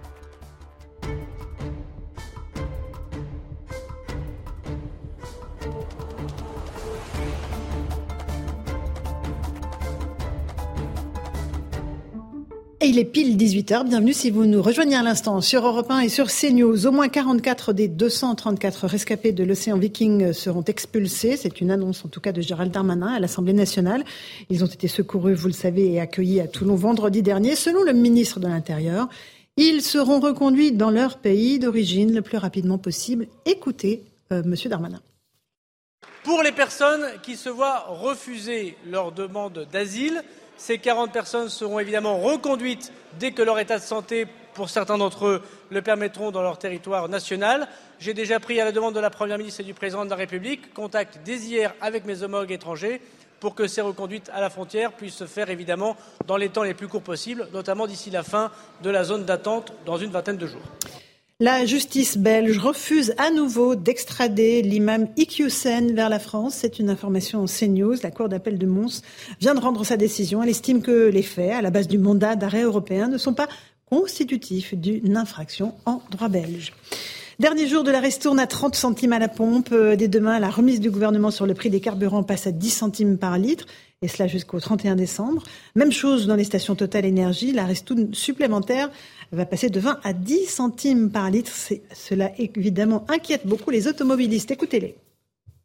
Des économies sur mes sorties, euh, quand je vais au restaurant, quand je vais faire toutes sortes de choses, quand je dépense un peu. On se laissait aller jusqu'à maintenant, mais avec ça, ça va être plus dur quoi.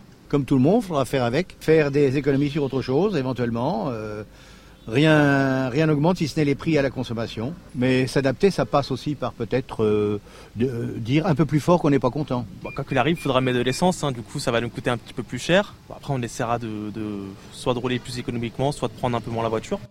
Plusieurs villes d'Ukraine ont été visées par des attaques russes. Près de 100 missiles ont été tirés aujourd'hui. Kiev, Lviv, Kharkiv ont été touchés, avec euh, au moins une personne morte dans la capitale. Certaines régions sont victimes de coupures d'électricité géantes. Le président ukrainien Zelensky a réagi. Il estime que la Russie n'atteindra pas son objectif de destruction des infrastructures énergétiques du pays. Enfin, des militants écologistes s'attaquent à une œuvre de Klimt. Le tableau Mort et vie a été aspergé d'un liquide noir au musée Léopold de Vienne. Le groupe Dernière Génération est derrière cette action. Les deux hommes ont été neutralisés par un employé ces dernières semaines. Des actions similaires ont été menées dans plusieurs musées du monde. Voilà pour les grandes lignes de l'actualité. Il est 18h02. Nous sommes avec Louis de Ragnel, chef du service politique d'Europe 1. Bonsoir Louis. Bonsoir Laurence. Avec Maître Golnadel, avocat de son État. Bonsoir Maître. Vous êtes en forme, tout va bien? Ça va, je suis content. Bienvenue sur le plateau de Punchline. Nous sommes avec Philippe Guibert, consultant et enseignant. Bonsoir, bonsoir, bonsoir Philippe. On commence, si vous le voulez, tout de suite par la question de l'océan Viking, avec deux annonces aujourd'hui. D'abord Gérald Darmanin qui dit qu'il veut expulser 44 des 234 migrants. Et puis il y a aussi ce que nous dit notre envoyé spécial, Augustin Donadieu, que l'on rejoint tout de suite sur place avec Charles Baget. Euh, ces quatre migrants qui ont été autorisés à quitter la zone d'attente parce que la justice, la justice estime qu'il y a des vices de procédure. C'est bien cela? Effectivement, Laurence, quatre migrants qui ce soir eh bien, dormiront dehors, en dehors de cette zone dite d'attente internationale, parce qu'effectivement, la justice a soulevé et retenu des vices de procédure. Je vous les cite, des horaires de transmission de dossiers ou des registres absents euh, du euh, dossier. Alors, le parquet peut faire appel euh, dans les dix prochaines heures, mais effectivement, ces migrants peuvent d'ores et déjà sortir de ce site juste derrière moi. D'ailleurs, c'est prévu avec l'une des associations autorisées à rentrer sur site et qui les suit euh, depuis leur arrivée euh, en France. Une fois euh, libérés, ces migrants eh bien, se verront délivrer un visa provisoire de huit jours qui leur permettra de se rendre à la préfecture pour demander eh bien, un titre de pardon excusez-moi pour pour demander eh bien une autorisation de rester sur le territoire français. Ces migrants, les autres migrants sont aujourd'hui allés au tribunal pour passer devant la juge des et de la détention. C'est la procédure normale hein, lorsque l'on est dans un lieu de privation de liberté au bout de 96 heures. Et cette juge de la liberté et de la détention euh, doit euh, prolonger ou non euh, cette détention. Il faut savoir que ces migrants ont également commencé à recevoir leurs réponses suite à leurs entretiens avec l'OFPRA, l'Office français de la protection des réfugiés et apatrides. Vous le disiez, 44 ont été refusés, mais ces 44 du moins une majorité d'entre eux, nous les avons vus tout à l'heure partir en bus escortés par de euh, très nombreux véhicules de police, se rendre une seconde fois au tribunal pour déposer des recours. C'est leur droit. Dans les 48 heures suivant la notification de leur refus, ils peuvent déposer euh, un recours. Euh, envers la justice. Merci beaucoup, Augustin Donadieu, avec Charles Baget. Louis Dragnel, 234 migrants débarqués. Allez, on fait un pronostic. Combien vont réellement quitter le sol français? Alors, déjà, il y en a quand même 157 qui vont être répartis entre plusieurs pays de l'Union européenne. Donc ceux-là, il y a fort à parier quand même qu'ils euh, quitteront le territoire français, mais en tout cas ils resteront sur le sol européen. Ensuite, sur ceux qui resteront, enfin qui, qui doivent être expulsés, sur les 44, moi je pense qu'il y en a euh, peut-être euh, deux ou trois qui partiront réellement. pourquoi? Parce que la décision qui a été prise cet après-midi par Gérald Darmanin est suspensive, puisque les l'expulsion, c'est ça L'expulsion, mmh. exactement, puisque les 44 migrants qui doivent être expulsés ont fait des recours. Et puis ensuite, quand bien même la procédure française valide euh, l'expulsion de ces, ces, migrants. Encore faut-il avoir les autorisations, donc les laissés-passer consulaires des pays. Et puis ici, on ne connaît pas encore la nationalité de ces 44 personnes, mais je serais très curieux de la connaître, puisque si ce sont des gens, par exemple, qui viennent de pays en guerre, d'Érythrée, par exemple, eh bien, on ne les expulsera pas dans leur pays. S'ils viennent euh, du Maroc, s'ils viennent euh, d'Égypte, je sais qu'il y en a un certain nombre, il y a, je crois, 27 Égyptiens. là, normalement, il n'y a aucune raison pour que l'Égypte ne les récupère pas. Voilà. Mais, mais on sait très bien euh, d'expérience et on l'a vu avec euh, de manière globale avec les chiffres annuels d'exécution des obligations de quitter le territoire français que euh, aujourd'hui l'État français est totalement impuissant. donc il y a fort à parier effectivement que beaucoup de ces migrants restent sur le territoire français. Ce qui est terrible, c'est que c'est un symbole politique d'échec et à travers ces 234, en réalité, c'est c'est le symbole de, de, de ces, ces, dizaines et de ces dizaines de milliers euh, de migrants dont on prête, euh, on fait pas de reportage forcément tous les jours sur eux, mais qui restent sur le territoire français en dépit euh, d'expulsions qui sont prononcées. on va avoir la démonstration, je le crains, mais ça peut-être une vertu pédagogique euh, de toutes les impasses, de toutes les complications, de toute la l'usine à gaz qu'a créé ce qu'on appelle l'état de droit, parce que l'état de droit, évidemment, qu'une personne peut avoir droit à un recours mais qu'on en ait 14 ou 12, je ne sais plus, et qu'on arrive à avoir un niveau français plus un niveau européen et que tout ça conduise à la paralysie de l'État, c'est pas acceptable. C'est-à-dire que l'État doit pouvoir exercer ses prérogatives. On a, ça fait longtemps qu'on a un État de droit dans notre pays, mais là, on est arrivé à un certain degré de complication de l'État de droit où ce sont simplement les droits des individus qui sont défendus et jamais les droits de la collectivité qui est représentée par l'État. Donc, il faut retrouver un bon équilibre. Donc cette affaire malheureuse, mais je crains que ça soit pas la dernière. Et si c'est pas en France, ça sera en Italie ou en Espagne ou dans un autre pays. Cette affaire euh, nous démontre les impasses dans lesquelles on s'est mis, et, il faudra faire face à la vague migratoire qui arrivera de toute façon. Maître Golnadel, bah, l'état de droit. La vague migratoire, elle est déjà arrivée. Oui, mais elle va continuer. Peut-être même s'amplifier. C'est ça le problème. Allez-y. Voilà. On n'avait pas, je veux dire, on n'avait pas besoin de ce triste exemple dont on aurait pu faire l'économie pour se persuader de la vanité de notre système juridique. qui ne marche plus. Alors, il fonctionne plus pour des tas de raisons euh, juridiques et judiciaires. Juridiques parce qu'il y a des dizaines de possibilités. Je suis pas un grand spécialiste du droit des étrangers, mais il y a des dizaines de possibilités de pouvoir gagner du temps, de pouvoir gagner du temps. Et quand vous gagnez du temps, vous ne gagnez pas que du temps. C'est qu'ensuite vous êtes dans la nature. Et quand vous êtes dans la nature, alors euh, pour vous retrouver, euh, voilà, c'est fini. C'est pas, c'est pas uniquement qu'un problème juridique, c'est un problème de fait. Donc le ministère de l'Intérieur est bien, il me semble, imprudent ou bien, ou bien optimiste pour s'avancer euh, en pareille matière. Euh, C'est pareil euh, que le préfet puisse décréter que tant de, de personnes sont mineures, c'est quand même manquer beaucoup de prudence quand on sait euh, ce que, combien de mineurs sont des faux mineurs.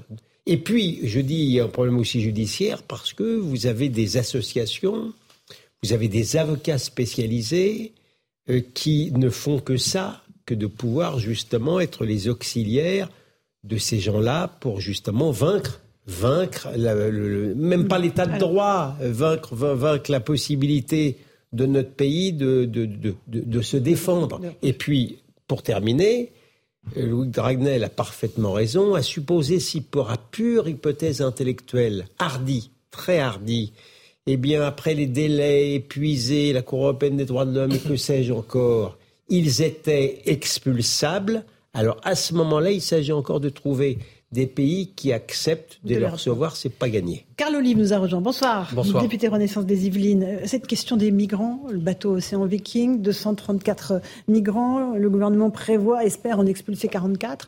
Euh, Est-ce que, euh, encore une fois, euh, c'est une méthode euh, qui euh, va contre l'état de droit ou pas? Bah, D'abord, euh, la première des choses, Laurence Ferrari, c'est pas une histoire d'expulser euh, ou pas. C'est qu'est-ce qu'on fait quand on a un bateau euh, au large de la Méditerranée euh, dont euh, l'Italie s'essuie bien les mains pour euh, laisser passer entre guillemets euh, l'orage. On le voit bien de deux choses l'une, soit on les laisse euh, crever la gueule ouverte, pardonnez-moi l'expression, ou alors on prend euh, les choses en main. La décision du président de la République et de Gérald Darmanin, ça a été de prendre euh, effectivement les choses les choses en main et de trouver un endroit sécurisé avec une zone de ce qu'on appelle une zone d'attente internationale pour pouvoir euh, euh, ensuite étudier les différentes questions. Ce que je constate, c'est qu'une fois que la France a décidé de, euh, de prendre à bras le corps le, le sujet, c'est pas un, c'est pas deux, c'est onze pays européens qui ont fait monstre de euh, solidarité. Ça, c'est la première des choses. Ensuite, là où je vous rejoins, c'est que Tant mieux, parce que l'Italie, elle l'a pas vu, la couleur de la solidarité européenne. hein, bah ça, on est bien, on est bien, on est, d'accord. hein. on- on Non, est non, bien mais tant mieux s'ils sont solidaires avec la France. Et puis, c'est comme ça qu'on fait arriver euh, l'extrême droite au pouvoir.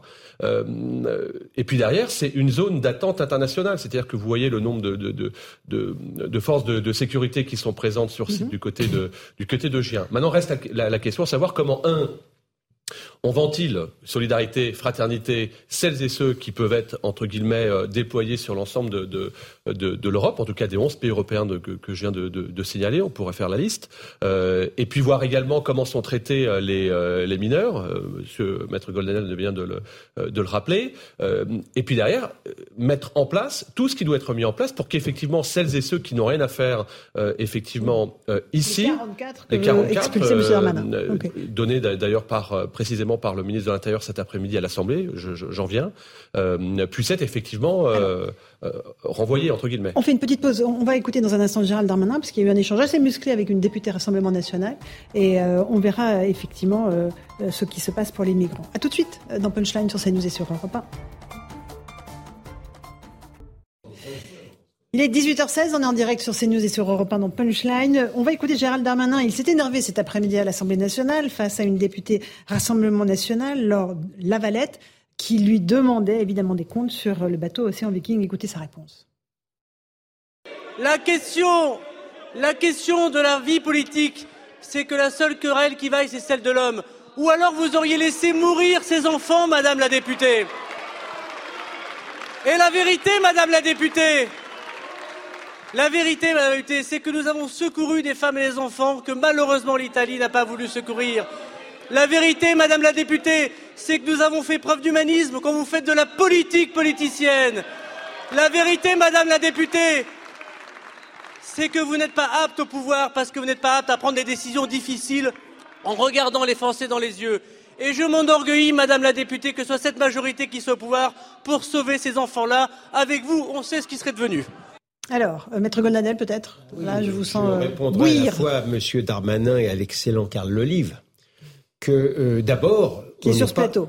Qui, est sur le plateau et que je salue. Oui, moi. Député euh, mais je le dis pour nos auditeurs, parce qu'ils euh, évidemment, ils ne savent pas... Pardon, mais on peut parfaitement... vous devez ravitailler, évidemment, les gens qui sont sur un bateau, mais vous n'êtes pas obligé de les accueillir chez vous vous pouvez aller leur apporter euh, euh, aussi souvent que vous le voulez, qu'ils en ont besoin, de l'eau, des médicaments et des aliments. Rien ne justifie juridiquement, ni humainement, ni fraternellement que vous soyez obligé de les accueillir. Donc déjà, si vous voulez, ce postulat-là, il est faux. Et d'autre part, je me permets de rappeler, euh, franchement, sans ironie, mais respectueusement, mais quand même à monsieur euh, Macron que c'est lui qui disait en 2018 si jamais j'accueillais ces gens-là en France, les Français seraient en droit de penser que je ne les protège pas. Je ne peux pas être plus macronien que lorsque je cite Alors, Macron. Un macronien est là, Carl Olive, député. Mais c'est pas ce que le président, euh, en termes de conséquences, maître, c'est pas ce que le président euh, laisse entendre. Et aujourd'hui, euh, c'est pas des personnes que la France que la France accueille. C'est des personnes que la France met dans un dispositif qui, qui s'appelle une zone d'attente internationale. En revanche, oui, vous avez raison. Certains ont déjà été relâchés hein, ce oui. soir. Hein. Oui, vous avez raison, maître. juridiquement, n'y a pas d'obligation.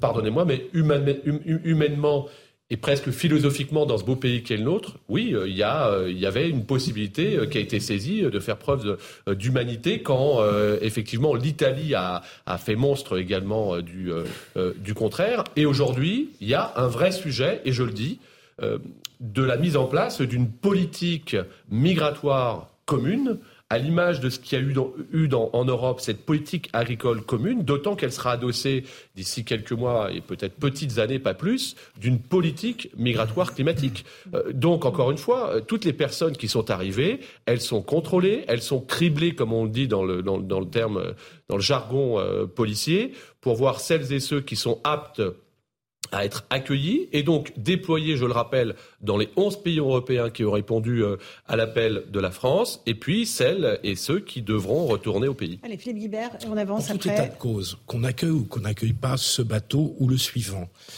la migration à travers la Méditerranée ne va pas s'arrêter et il y a toutes les chances qu'elle augmente parce que les régimes politiques sont ce qu'ils sont. Euh, de l'autre côté de la Méditerranée, ils ne sont pas tous de, de, de, de, pure démocratie, loin de là. Parce que les difficultés économiques, le réchauffement climatique, les sécheresses, les crises alimentaires. Donc il faudra bien, pour commencer, on pourrait commencer par essayer de renégocier, de rediscuter de façon groupée en Europe les accords qu'on a eus avec des groupements libyens. Je dis groupements parce qu'il n'y a plus d'État libyen, mhm. euh, que l'intervention de 2011 de la France et de la Grande-Bretagne a, a, tout cassé, a laissé un chaos, et que donc le, le trafic d'êtres humains, il se fait beaucoup en Libye.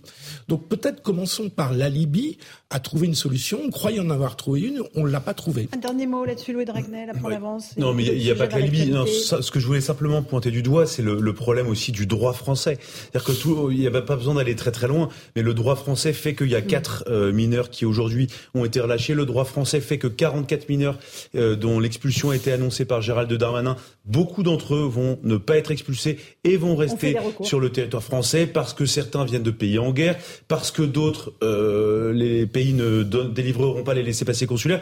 Et donc en fait, moi j'ai l'impression, moi c'est ça qui me lasse, c'est que c'est l'éternel recommencement.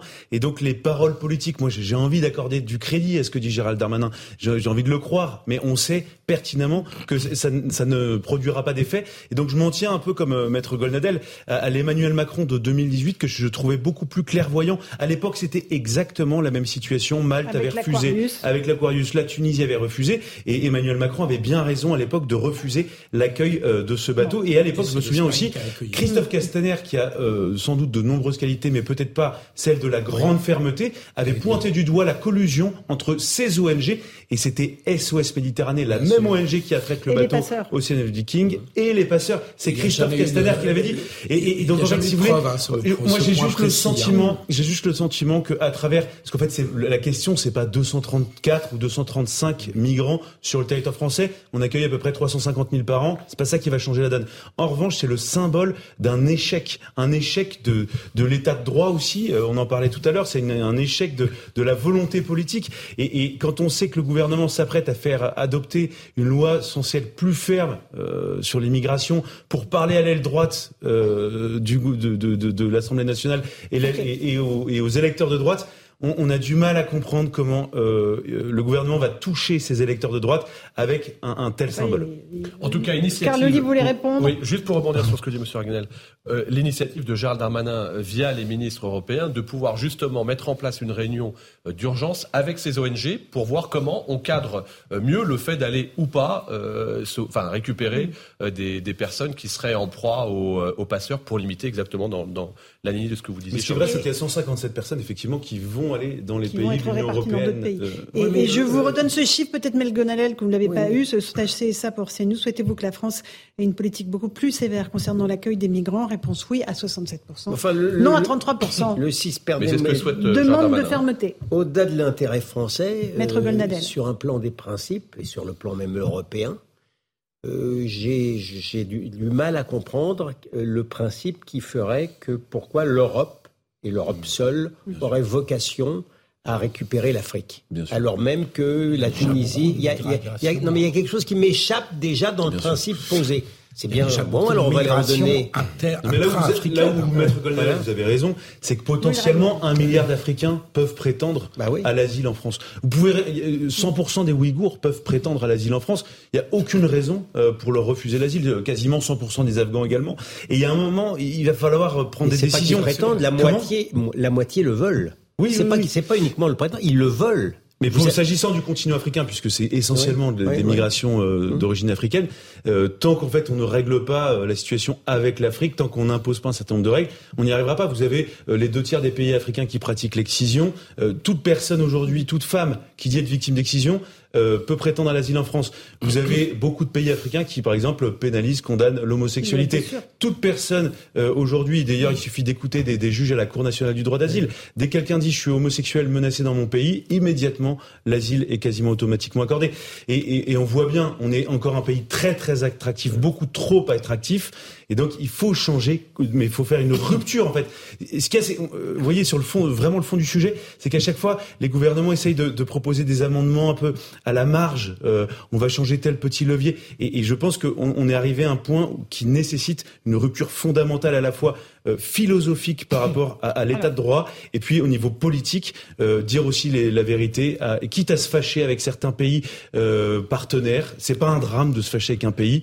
Euh, ce qu'il faut c'est qu'on se fasse respecter. Mais disons les choses, ça fait, combien, ça fait combien de temps que ça dure, ça? Ces, ces sujets récurrents sur 15 ans. effectivement l'immigration. Moi, je suis ravi d'avoir un ministre de l'Intérieur qui, cette fois-ci, euh, décide de mettre du, un, un- un- un coup de poing sur, la table et d'effectivement de, de cadrer plus fermement que ça n'a jamais été euh, ces sujets, euh, ces sujets d'immigration. On va voir ce qui va se passer. Ah, Alors, attendons la à- loi peut-être, attendons, attendons de savoir ce qu'il y aura dans la loi Bien sûr, asile et bien sûr. immigration À la peut-être. euh, la, la, la LOPMI euh, que nous analysons euh, à part, depuis hier soir, donc la loi d'orientation et de programmation euh, sur l'augmentation des recrutements, notamment euh, sur les forces de sécurité et les nouvelles, les nouvelles gendarmeries, c'est un premier pas. Et puis derrière, effectivement, la loi immigration qui viendra euh, début 2023. Non, Mais il faut se féliciter. Et puis regardons derrière, jugeons résultat. Jugeons Bon, résultat. Alors je vous sens sceptique, maître Goldnadel. Oui, non, j'ai envie. j'ai C'est envie votre votre- nature en même temps. J'ai envie, oui, Oui, ça c'est veut dire ça. ça. Non, mais oui, mais j'ai envie votre félicité.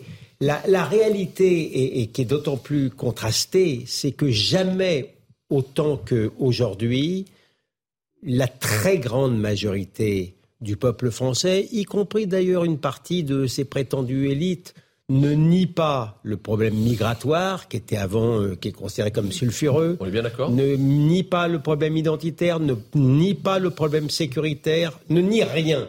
Et pourtant, par une sorte de fatalité euh, assez dramatique, au-delà des mots, la réalité euh, est, est plus forte que tout et on voit des gens qui semblaient avoir pris conscience des choses, comme M. Macron, qui régressent en, 2002 en 2022 ce qu'il était en 2018. Il y a un caractère un peu fascinant, moi, je trouve. Il y a une part de conjoncture, euh, de conjoncture euro- européenne.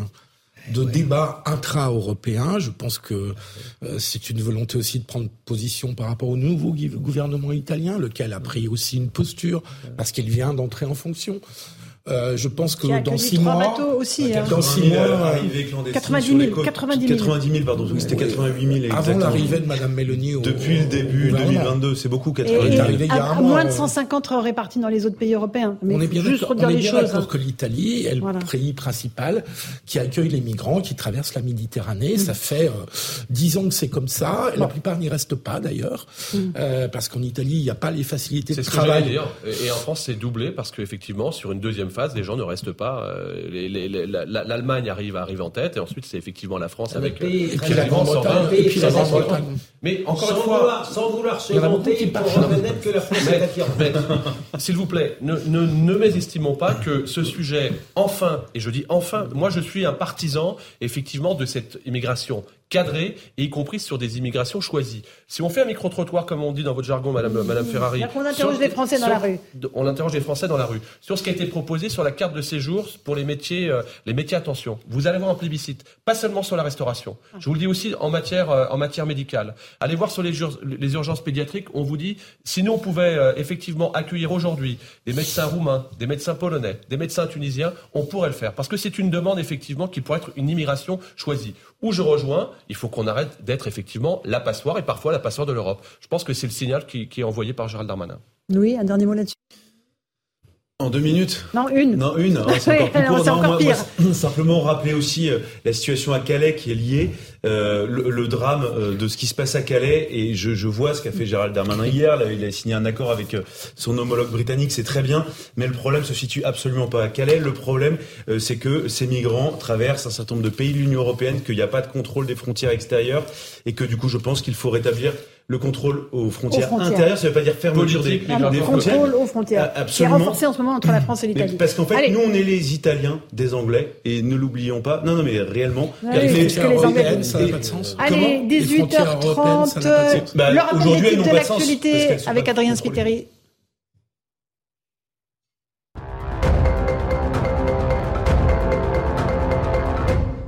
L'Ukraine riposte après les frappes de Moscou. Deux personnes ont été tuées dans des tirs dans la région russe de Belgorod. Quelques heures plus tôt, plusieurs villes d'Ukraine ont été la cible d'attaques russes. Kiev, Lviv et Kharkiv ont été touchés. Au moins deux personnes sont mortes dans la capitale. Certaines régions de l'Ukraine sont victimes de coupures d'électricité. La justice belge refuse à nouveau d'extrader l'imam Iqwisen vers la France. Information CNews. La cour d'appel de Mons vient de rendre sa décision. Elle estime que les faits à la base du mandat d'arrêt européen ne sont pas constitutifs d'une infraction en droit belge. Et puis à partir du 15 décembre, le gouvernement lance un bonus réparation. Il concerne les appareils électriques et électroniques. Il s'agit d'un forfait de 10 à 45 euros qui peut être utilisé auprès de professionnels labellisés. Une incitation pour éviter éviter de jeter ces appareils et développer l'économie circulaire. Allez, on fait une petite pause. On se retrouve dans un instant dans Punchline sur CNews et sur Europe 1. On va parler de la corrida. Faut-il interdire la, la corrida? Et puis on parlera aussi de la Coupe du Monde de football. Vous adorez le foot, je crois, Carl Olive. Est-ce qu'il faut boycotter la Coupe du Monde au Qatar Vous allez bondir Absolument, pas. Allez, la réponse aussi. Et le débat dans un instant sur CNews et sur Europe 1. Il est 18h35, euh, on est en pleine forme, on est en direct dans euh, Punchline sur CNews et sur Europe 1 avec Louis de Ragnel, avec Carl Olive qui est député, l'avocat Maître Golnadel et Philippe Guibert. Faut-il interdire la corrida? Ah oui, mais ça c'est un véritable sujet parce que la France insoumise va profiter d'un débat à l'Assemblée nationale la semaine prochaine, hein, monsieur le député, le 24 novembre précisément, pour demander l'interdiction de cette pratique en France, et notamment Émeric Caron, le député France Insoumise, qui la réclame.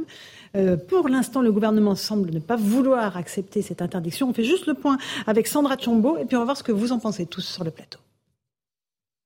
Respecter l'identité de certains territoires, c'est la mission du gouvernement. L'exécutif devrait s'opposer à l'interdiction de la corrida proposée par le député insoumis, Émeric Caron. C'est le cas de Philippe Vignal, député de Renaissance. Venez comprendre les us et les coutumes. Comment je peux décider, moi, parlementaire, d'interdire quelque chose? Est-ce que la corrida existera? Moi, je vous fais le pari que dans 15 ans, elle n'existera pas. Plus largement dans la classe politique, les avis divisent jusqu'au sein d'un même parti, celui du Rassemblement national. Entre les députés Julien Oudoul et Olivier Marlex, c'est assez tranché. Je vais voter pour l'interdiction, l'abolition de la corrida en France. C'est la force de notre groupe d'avoir cette euh, liberté de vote et d'avoir ce, ce pluralisme. On est nombreux à vouloir plutôt défendre euh, la corrida, qui est une, une, vraie, une vraie tradition, euh, un élément de, de, de patrimoine culturel. Il y a aussi des pro-corrida au sein de la NUPES, comme la députée Sandra Régol. Moi qui suis née dans le sud de la France, qui fait partie de cette culture occitane, qui la connaît bien, je peux vous assurer une chose, ça n'a jamais fait partie de la culture occitane. Anime dans le Gard, bien que partagée sur la question, la population défend un art de vivre. On se retrouve de nouveau à devoir nous battre pour préserver notre identité, notre enracinement, notre façon de vivre dans le sud de la France. Je suis pour la tradition, mais, mais pas celle-là. Les gens qui vont à la corrida, ils vont à la corrida. Moi, je n'y vais pas, mais je n'interdirai pas les gens d'y aller à la corrida. Là, cette tradition, il faut la respecter, c'est tout. Engagé pour la cause animale, Émeric Caron veut modifier le code pénal. Il punit la maltraitance animale, mais n'est pas applicable aux courses de taureaux. Alors, ce qui est très intéressant, c'est que c'est absolument transpartisan. C'est très clivé entre les partis. Alors, combien il y a de pour et de contre sur le plateau? Vous êtes quatre. Pourquoi? Pour, pour l'interdiction pour, pour, la corrida? Pour, pour, la, corrida, pas pour le. Qui est pour la corrida? à Moi, par principe. Ok, deux et deux contre, trois. Ouais. Bon, ok, trois non, mais contre sauf un. que je suis contre la corrida, mais je suis contre l'interdiction aussi. Ah bah non, mais alors faut Ah choisir, non, mais- maître non, mais Golnadel. vous êtes- C'est pas très Je vous Golnadel, demande de faire un débat Oui. là-dessus. On vous a connu plus tranché. Excusez-moi, moi maître. je suis végétarien, mais j'aurais pas l'idée de vous interdire de manger de la viande. Je j'ai vu une corrida une fois quand j'étais môme, j'ai aimé. J'y suis retourné une deuxième fois, j'ai été écœuré. Je n'irai plus jamais à une corrida, mais ça ne me viendrait pas l'idée de vous interdire d'aller à la corrida. Philippe Ça, Guibert, C'est c'est- Pourquoi c'est vous êtes euh, compréhensible. pour la corrida? Moi, j'ai assisté à ma première corrida à l'âge de 7 ans et je m'en suis bien remis. Et puis plus tard, j'en ai vu d'autres et j'ai lu Hemingway, mort dans l'après-midi. J'ai compris l'art tauromachique.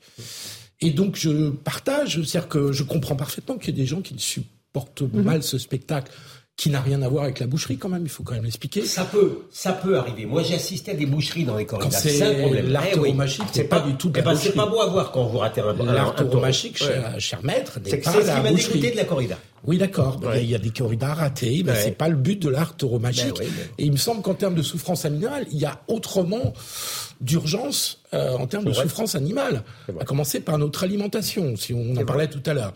Donc, euh, donc que ceux qui aiment la corrida continuent d'aller en voir, que ceux qui ne l'aiment pas n'aillent pas en voir. Bon, alors, euh, monsieur le député, vous Moi, à voterez titre quoi personnel, j'ai un vrai sujet avec euh, évidemment le, le- le bien-être a- animal et c'est ce que nous faisons euh, au quotidien. Ensuite, il y a l'art des territoires et je rejoins ce que dit mon collègue Patrick Vignal, qui, qui vit euh, au travers de cela. D'abord, peut-être Laurence Ferrari rappeler que en France, la corrida est interdite. Sauf dans les villes où elle est autorisée. Il y a 60 villes, euh, 60 villes en France. Et c'est effectivement un écosystème euh, qui est mis en place. Et c'est cet art tauromachique dont, euh, que, vous évoquez, ces traditions euh, territoriales qui prennent le pas. Mais c'est vrai ce que vous dites. C'est que, y compris dans le groupe euh, Renaissance, on en parlait encore euh, ce matin, les avis sont euh, totalement partagés. euh, je ne vais pas dire clivants, mais en tout cas, ils sont euh, opposés selon les, selon les collègues.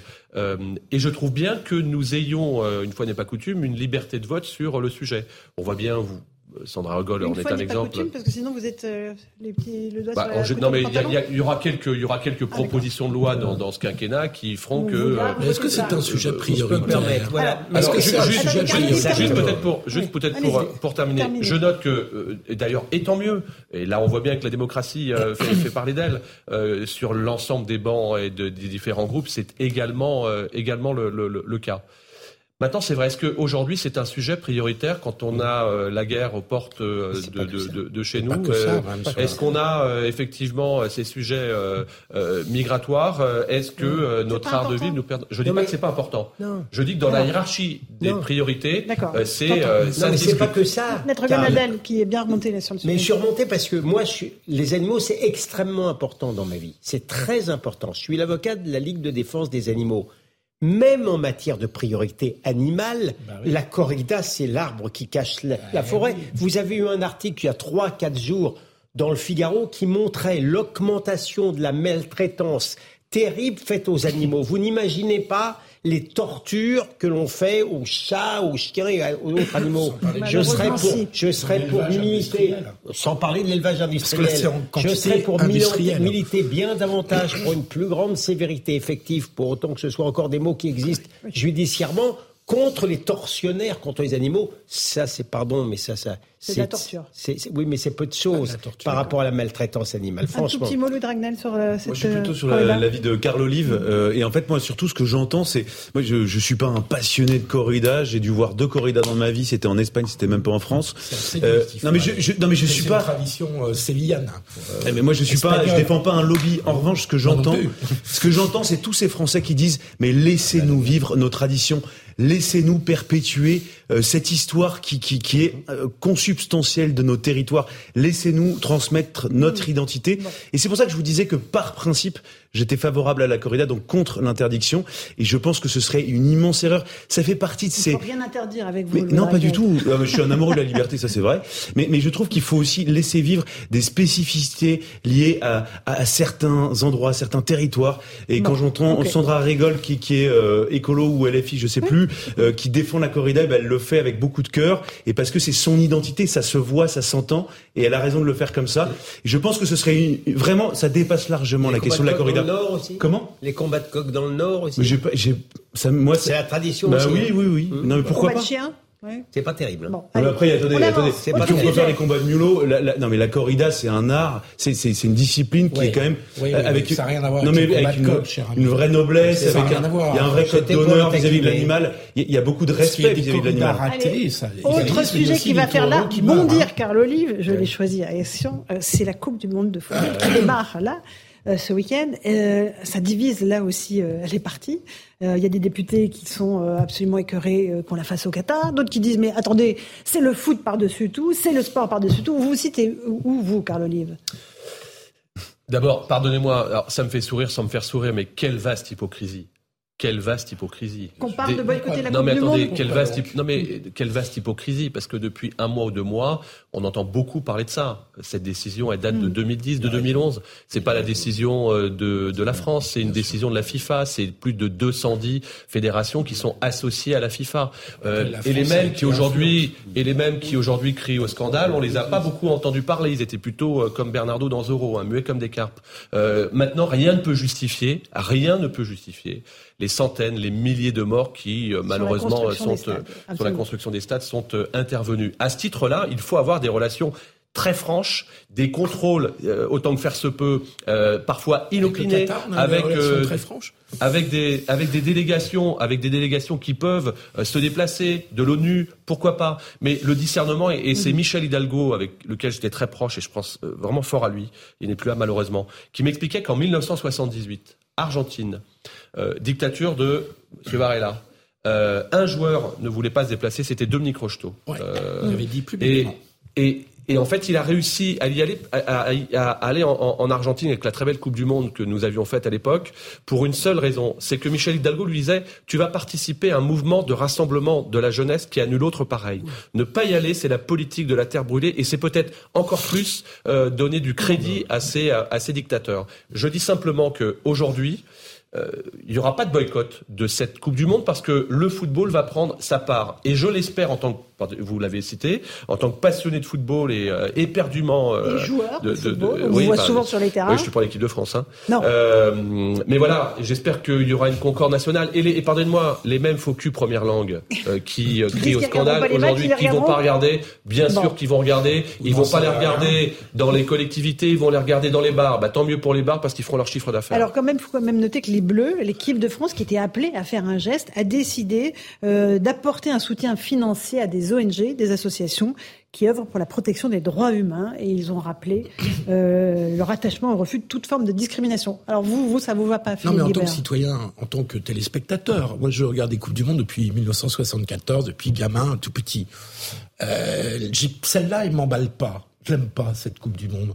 Aller jouer en plein milieu de saison ou en hiver dans un pays qui est absolument pas un pays de football, qui a un petit peu acheté cette Coupe du Monde. Je dis acheté au sens large du terme. Je veux pas rentrer dans des détails sordides. En plus, c'est pas la seule Coupe du Monde qui a été un peu influencée. La France a eu une certaine influence dans ce dans ce vote en faveur du Qatar. La France était beaucoup impliquée. Je crois que c'était Nicolas Sarkozy qui était président de la République à l'époque. Euh, on a le droit de pas être enthousiasmé par cette Coupe du Monde. J'adore le foot. Il n'y a pas eu des milliers de morts sur les stades, mais il y en a quelques centaines d'après plusieurs enquêtes quand même. Et c'est pas un accident. Euh, ces stades euh, climatisé en plein désert, c'est d'une absurdité totale. Une autre question. Oui. Ouais, mais je trouve ça, je trouve ça gênant. Mais à ce moment-là, cher monsieur, en 2015, euh, quand il y a eu le, championnat du monde de, cyclisme en 2019, euh, d'athlétisme, à, non mais à Doha. Il fallait les mêmes qui hurlent au scandale aujourd'hui. C'est moins populaire, c'est moins une compétition moins populaire. y compris politiquement, se réveillent. Aujourd'hui, qu'est-ce qui a été décidé? Un projet de loi sur le Qatar. Envoyer nos forces de sécurité apporter leur expertise. Ça date, ça date pas d'aujourd'hui. Ça date de 2000. Ça date pas d'aujourd'hui. Ça date de 2006. ça date plusieurs de 2006. personnes ont, ont, dénoncé euh, cette Coupe du Monde au Qatar il y a, il y a plusieurs Moi, années. Moi, j'aimerais simplement que au moment de certaines et certains aient de la mémoire été, et de la mémoire ils ont été sujet, peu écoutés. Maître Gomnadel, je vous sens rechonner là. Non, mais là où Karl le livre a raison, c'est qu'on se réveille quand même bien tard. Cette coupe, elle a été achetée. Tout le monde sait qu'elle a été achetée par l'État le plus corrupteur du monde, euh, sans aucune discrimination, hein, de la gauche à la droite. Très sincèrement.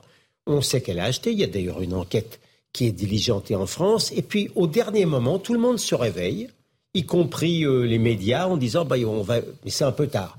Cela étant, là où je doucherai un tout petit peu l'enthousiasme de M. Lelive, c'est sur les jeunesses qui vont, se, qui vont, qui vont, qui vont se, qui vont se, se trouver à, à, Doha. Je suis pas sûr qu'il va y avoir une. Non, non, mais je parle des footballeurs, ah, d'accord, hein. d'accord. Je parle des footballeurs. les footballeurs, la moyenne d'âge, c'est 25 pour moi, ans. Parce que hein. là, ce qu'on voit pour l'instant. J'appelle la jeunesse. Ce qu'on voit pour, ce qu'on voit pour l'instant, c'est, alors c'est quand même assez, assez, assez drôlatique c'est des, c'est des ouvriers, en vérité, c'est du personnel indien ou pakistanais. Mais on a vu la même qui chose. Fait semblant, euh, qui fait semblant, justement. Au Japon, en Chine, en Corée. Oui, enfin, je veux bien que vous relativiser, mais enfin, là, non, on ne vraiment... pas. Ouais, ouais. Qui, qui fait semblant de soutenir qui l'équipe de France, qui l'équipe d'Argentine, ou je sais pas où.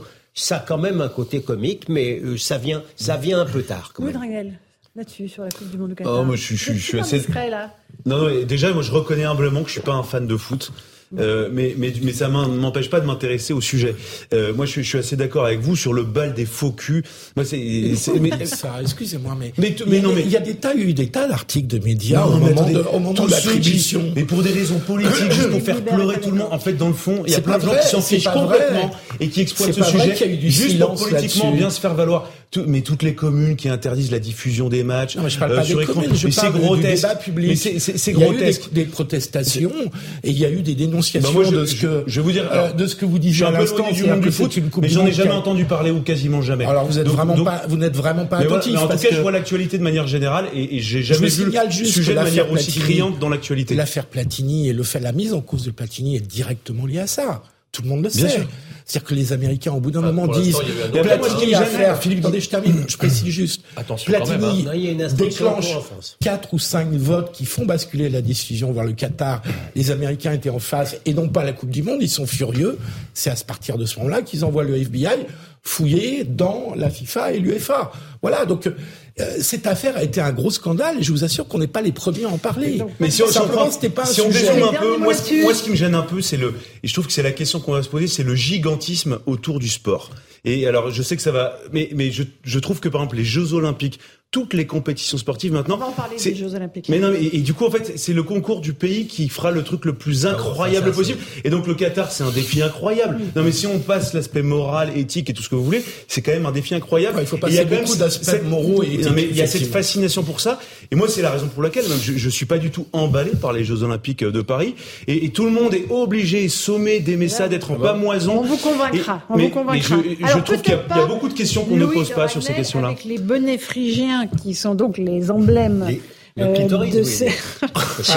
non mais maître, enfin. Mais quoi Alors, on va, je vais livrer à votre sagacité la, vision de ces deux bonnets phrygiens rouges euh, avec. Bah, je vois un bonnet phrygien. Voilà, c'est des bonnets phrygiens. Ça s'appelle les phryges. Vous ne voulez pas regarder. Le problème, ah bah, c'est que c'est vendu, vendu, 26 euros euh, PS et que c'est fabriqué en Chine. Et, et, là, je trouve que le bas blesse, Carl Olive. Franchement. Oui, oui, que, ça, ces petites peluches-là. C'est sûr que c'est pas très adroit. Pas, hein, en Chine, il y a un, peu, un peu de la Bretagne euh, également. Ce que je voulais dire, c'est que comme à chaque fois. Non, mais vous aimez les bidules, là Non, mais comme à chaque fois. Laurent Ferrari. Comme, à chaque fois où il y a une, mascotte qui sort euh, tous les, tous les 4 ans, on va dire, que ce soit aux, Coupes du Monde ou aux Jeux Olympiques, on a 67 millions de sélectionneurs. Hmm. Euh, donc on a 67 millions d'avis différents. Moi, je vois quoi? Je vois le bonnet phrygien je vois la Tour Eiffel, je vois le bleu, blanc, rouge, je les trouve un peu rondelets. Euh, mais ça, c'est mon avis, euh, mon avis perso. Et vous verrez dans 10 ans, dans, dans 15 ans, on dira Ah, bah, à l'époque, il y avait les fridges. Mm. Comme en 1982, je, regarde le monsieur qui est passionné, euh, il y avait la, la, la, la, la euh, ça, c'était, euh, c'était en Espagne. Vous pouvez euh, oui, décrypter pour les initiés. Bah, c'était les oranges. Hein. Euh, ouais, Alors, très belle Coupe du Monde. Super très belle Coupe du Monde. Philippe Guibert, vous aimez là, les petits bidules là, que... Ça, ça, ça, tout dépend ce qu'on entend par petit bidule. Le mot bidule est déjà très connoté dans votre bouche. C'est vrai que nos auditeurs qui n'ont pas l'image mais qui voient bien cette espèce de triangle en mousse avec des yeux. Depuis vous m'avez parlé, je vois plus, euh, je vois moins le bonnet phrygien, effectivement. moi, je ne fais que répéter ce que dit Dame Rousseau. Hein. Ah, qu'est-ce qu'elle dit Elle dit que c'est un clitoris. Ah, elle dit que c'est un clitoris. Ah, ah oui, oui. peut-être pour une fois, elle a raison.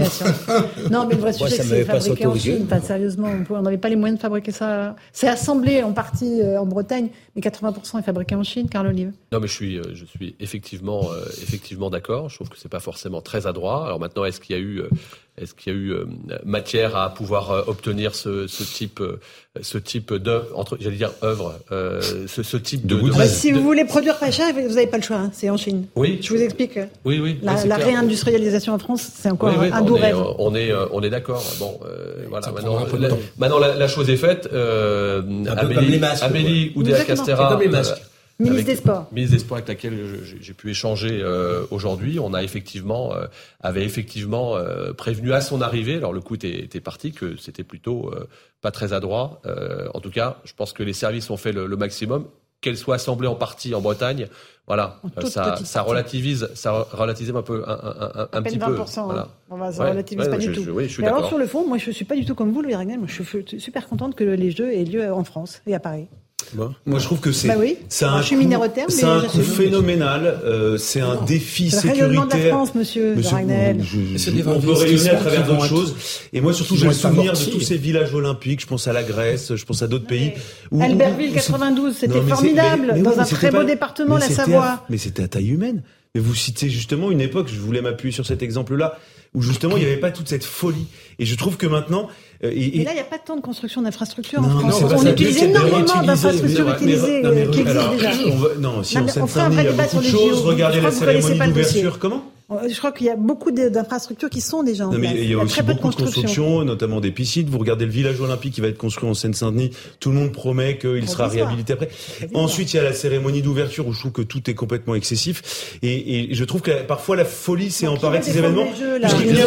Parce qu'il n'y a, plus que le sport qui fédère euh, un pays, qui fédère une nation. Mais c'est je trouve que, mais tant mieux, qu'il est là. Parce que vous pas, plus que ça. Mais, bien sûr que si, je fais du sport toutes les semaines. C'est une bonne ah, chose. Ce problème, il faut le footing, c'est pas un Si on a pas compris que le sport devait être une grande cause nationale, euh, qui plus est après ce qu'on a connu pour le Covid, hein, je rappelle que nos jeunes entre 12 et euh, 17 ans ont pris entre 5 et 15 kilos pendant le Covid et le sport, entre guillemets, les a, sauvés. Moi, j'irais même plus loin, je vais vous dire, euh, que les 30 minutes par jour. Je pense que ça doit vraiment être partie intégrante de la, structuration et de hein. l'éducation y compris dans les collectivités. J'en profite pour vous dire, cher Laurence Ferry, que je proposerai euh, une, loi sur la généralisation des deux heures de sport par semaine dans le cadre du temps de travail euh, dans les collectivités, parce que ça fait baisser l'absentisme, ça améliore les conditions de, de, travail. Je sens que Maître Benadel, c'est nos sports. Oh, oh, vous exagérez un peu. Mais je vous compare Churchill, Churchill, pas Churchill. Euh, euh, ne, ne poussez pas, non plus. Enfin non, oui, je suis quand même assez churchillien, on va dire. euh, non, mais, euh, entre le spectacle sportif et le sport, il y a quand même, il y a quand même un, un, une très grande distance. Monsieur Dragnel nous explique que c'est très, ou Monsieur Livre, je sais plus, nous explique que c'est très fédérateur depuis les événements du Stade de France, euh, je suis devenu un ah, peu pessimiste. Les événements en termes de sécurité. Voilà, ça, et, et, qui, et, qui, risque, qui sait, se renouveler peut-être à cette alors, occasion. Il y a un énorme dispositif de sécurité qui a été mis en place ah, pour les JO. à 30 000 policiers et si gendarmes annoncés par Gérald Darmanin. Et ça sera l'objet d'un prochain Si vous voulez, on pourra faire une émission spéciale sur la cérémonie d'ouverture avec tous les bateaux qui descendent de la Seine. On fera ce débat-là. On fera une émission spéciale. Et on aura Tony Stanguet sur le plateau, je vous le dis. Merci Caroline, merci Louis Dragnel. Merci. Ça, j'en doute pas euh, Monsieur Gonadel, absolument, et évidemment, et euh, notre ami, euh, Monsieur... Pas d'hésitation. Absolument, avec Philippe Guibert. Bonne soirée à vous sur euh, CNews. Dans un instant, Christine Kelly et ses invités pour Face à l'info. Et sur Europe 1, c'est Europe Soir avec Raphaël Devolvé et Hélène Zelani. Bonne soirée sur nos deux antennes.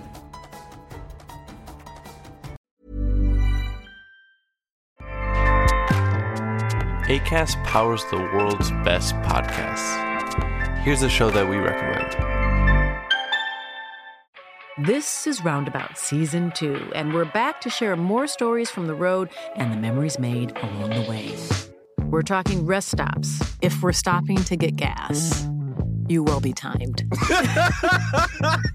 you will be for sure. Misguided plans. I grew up in the city, so I have like, you know, a healthy fear of real extreme darkness. this was like wilderness. A lot of laughs. Y'all weird, but you, yeah, you, you were different. Like you were real different, bro. I can't really put my finger on it. And so much more. Just goes to show that unexpected yeah. things sometimes are the best when it comes to a road trip. Roundabout Season 2, presented by Nissan, is live now with new episodes rolling out every Thursday. Listen and subscribe wherever you get your podcasts.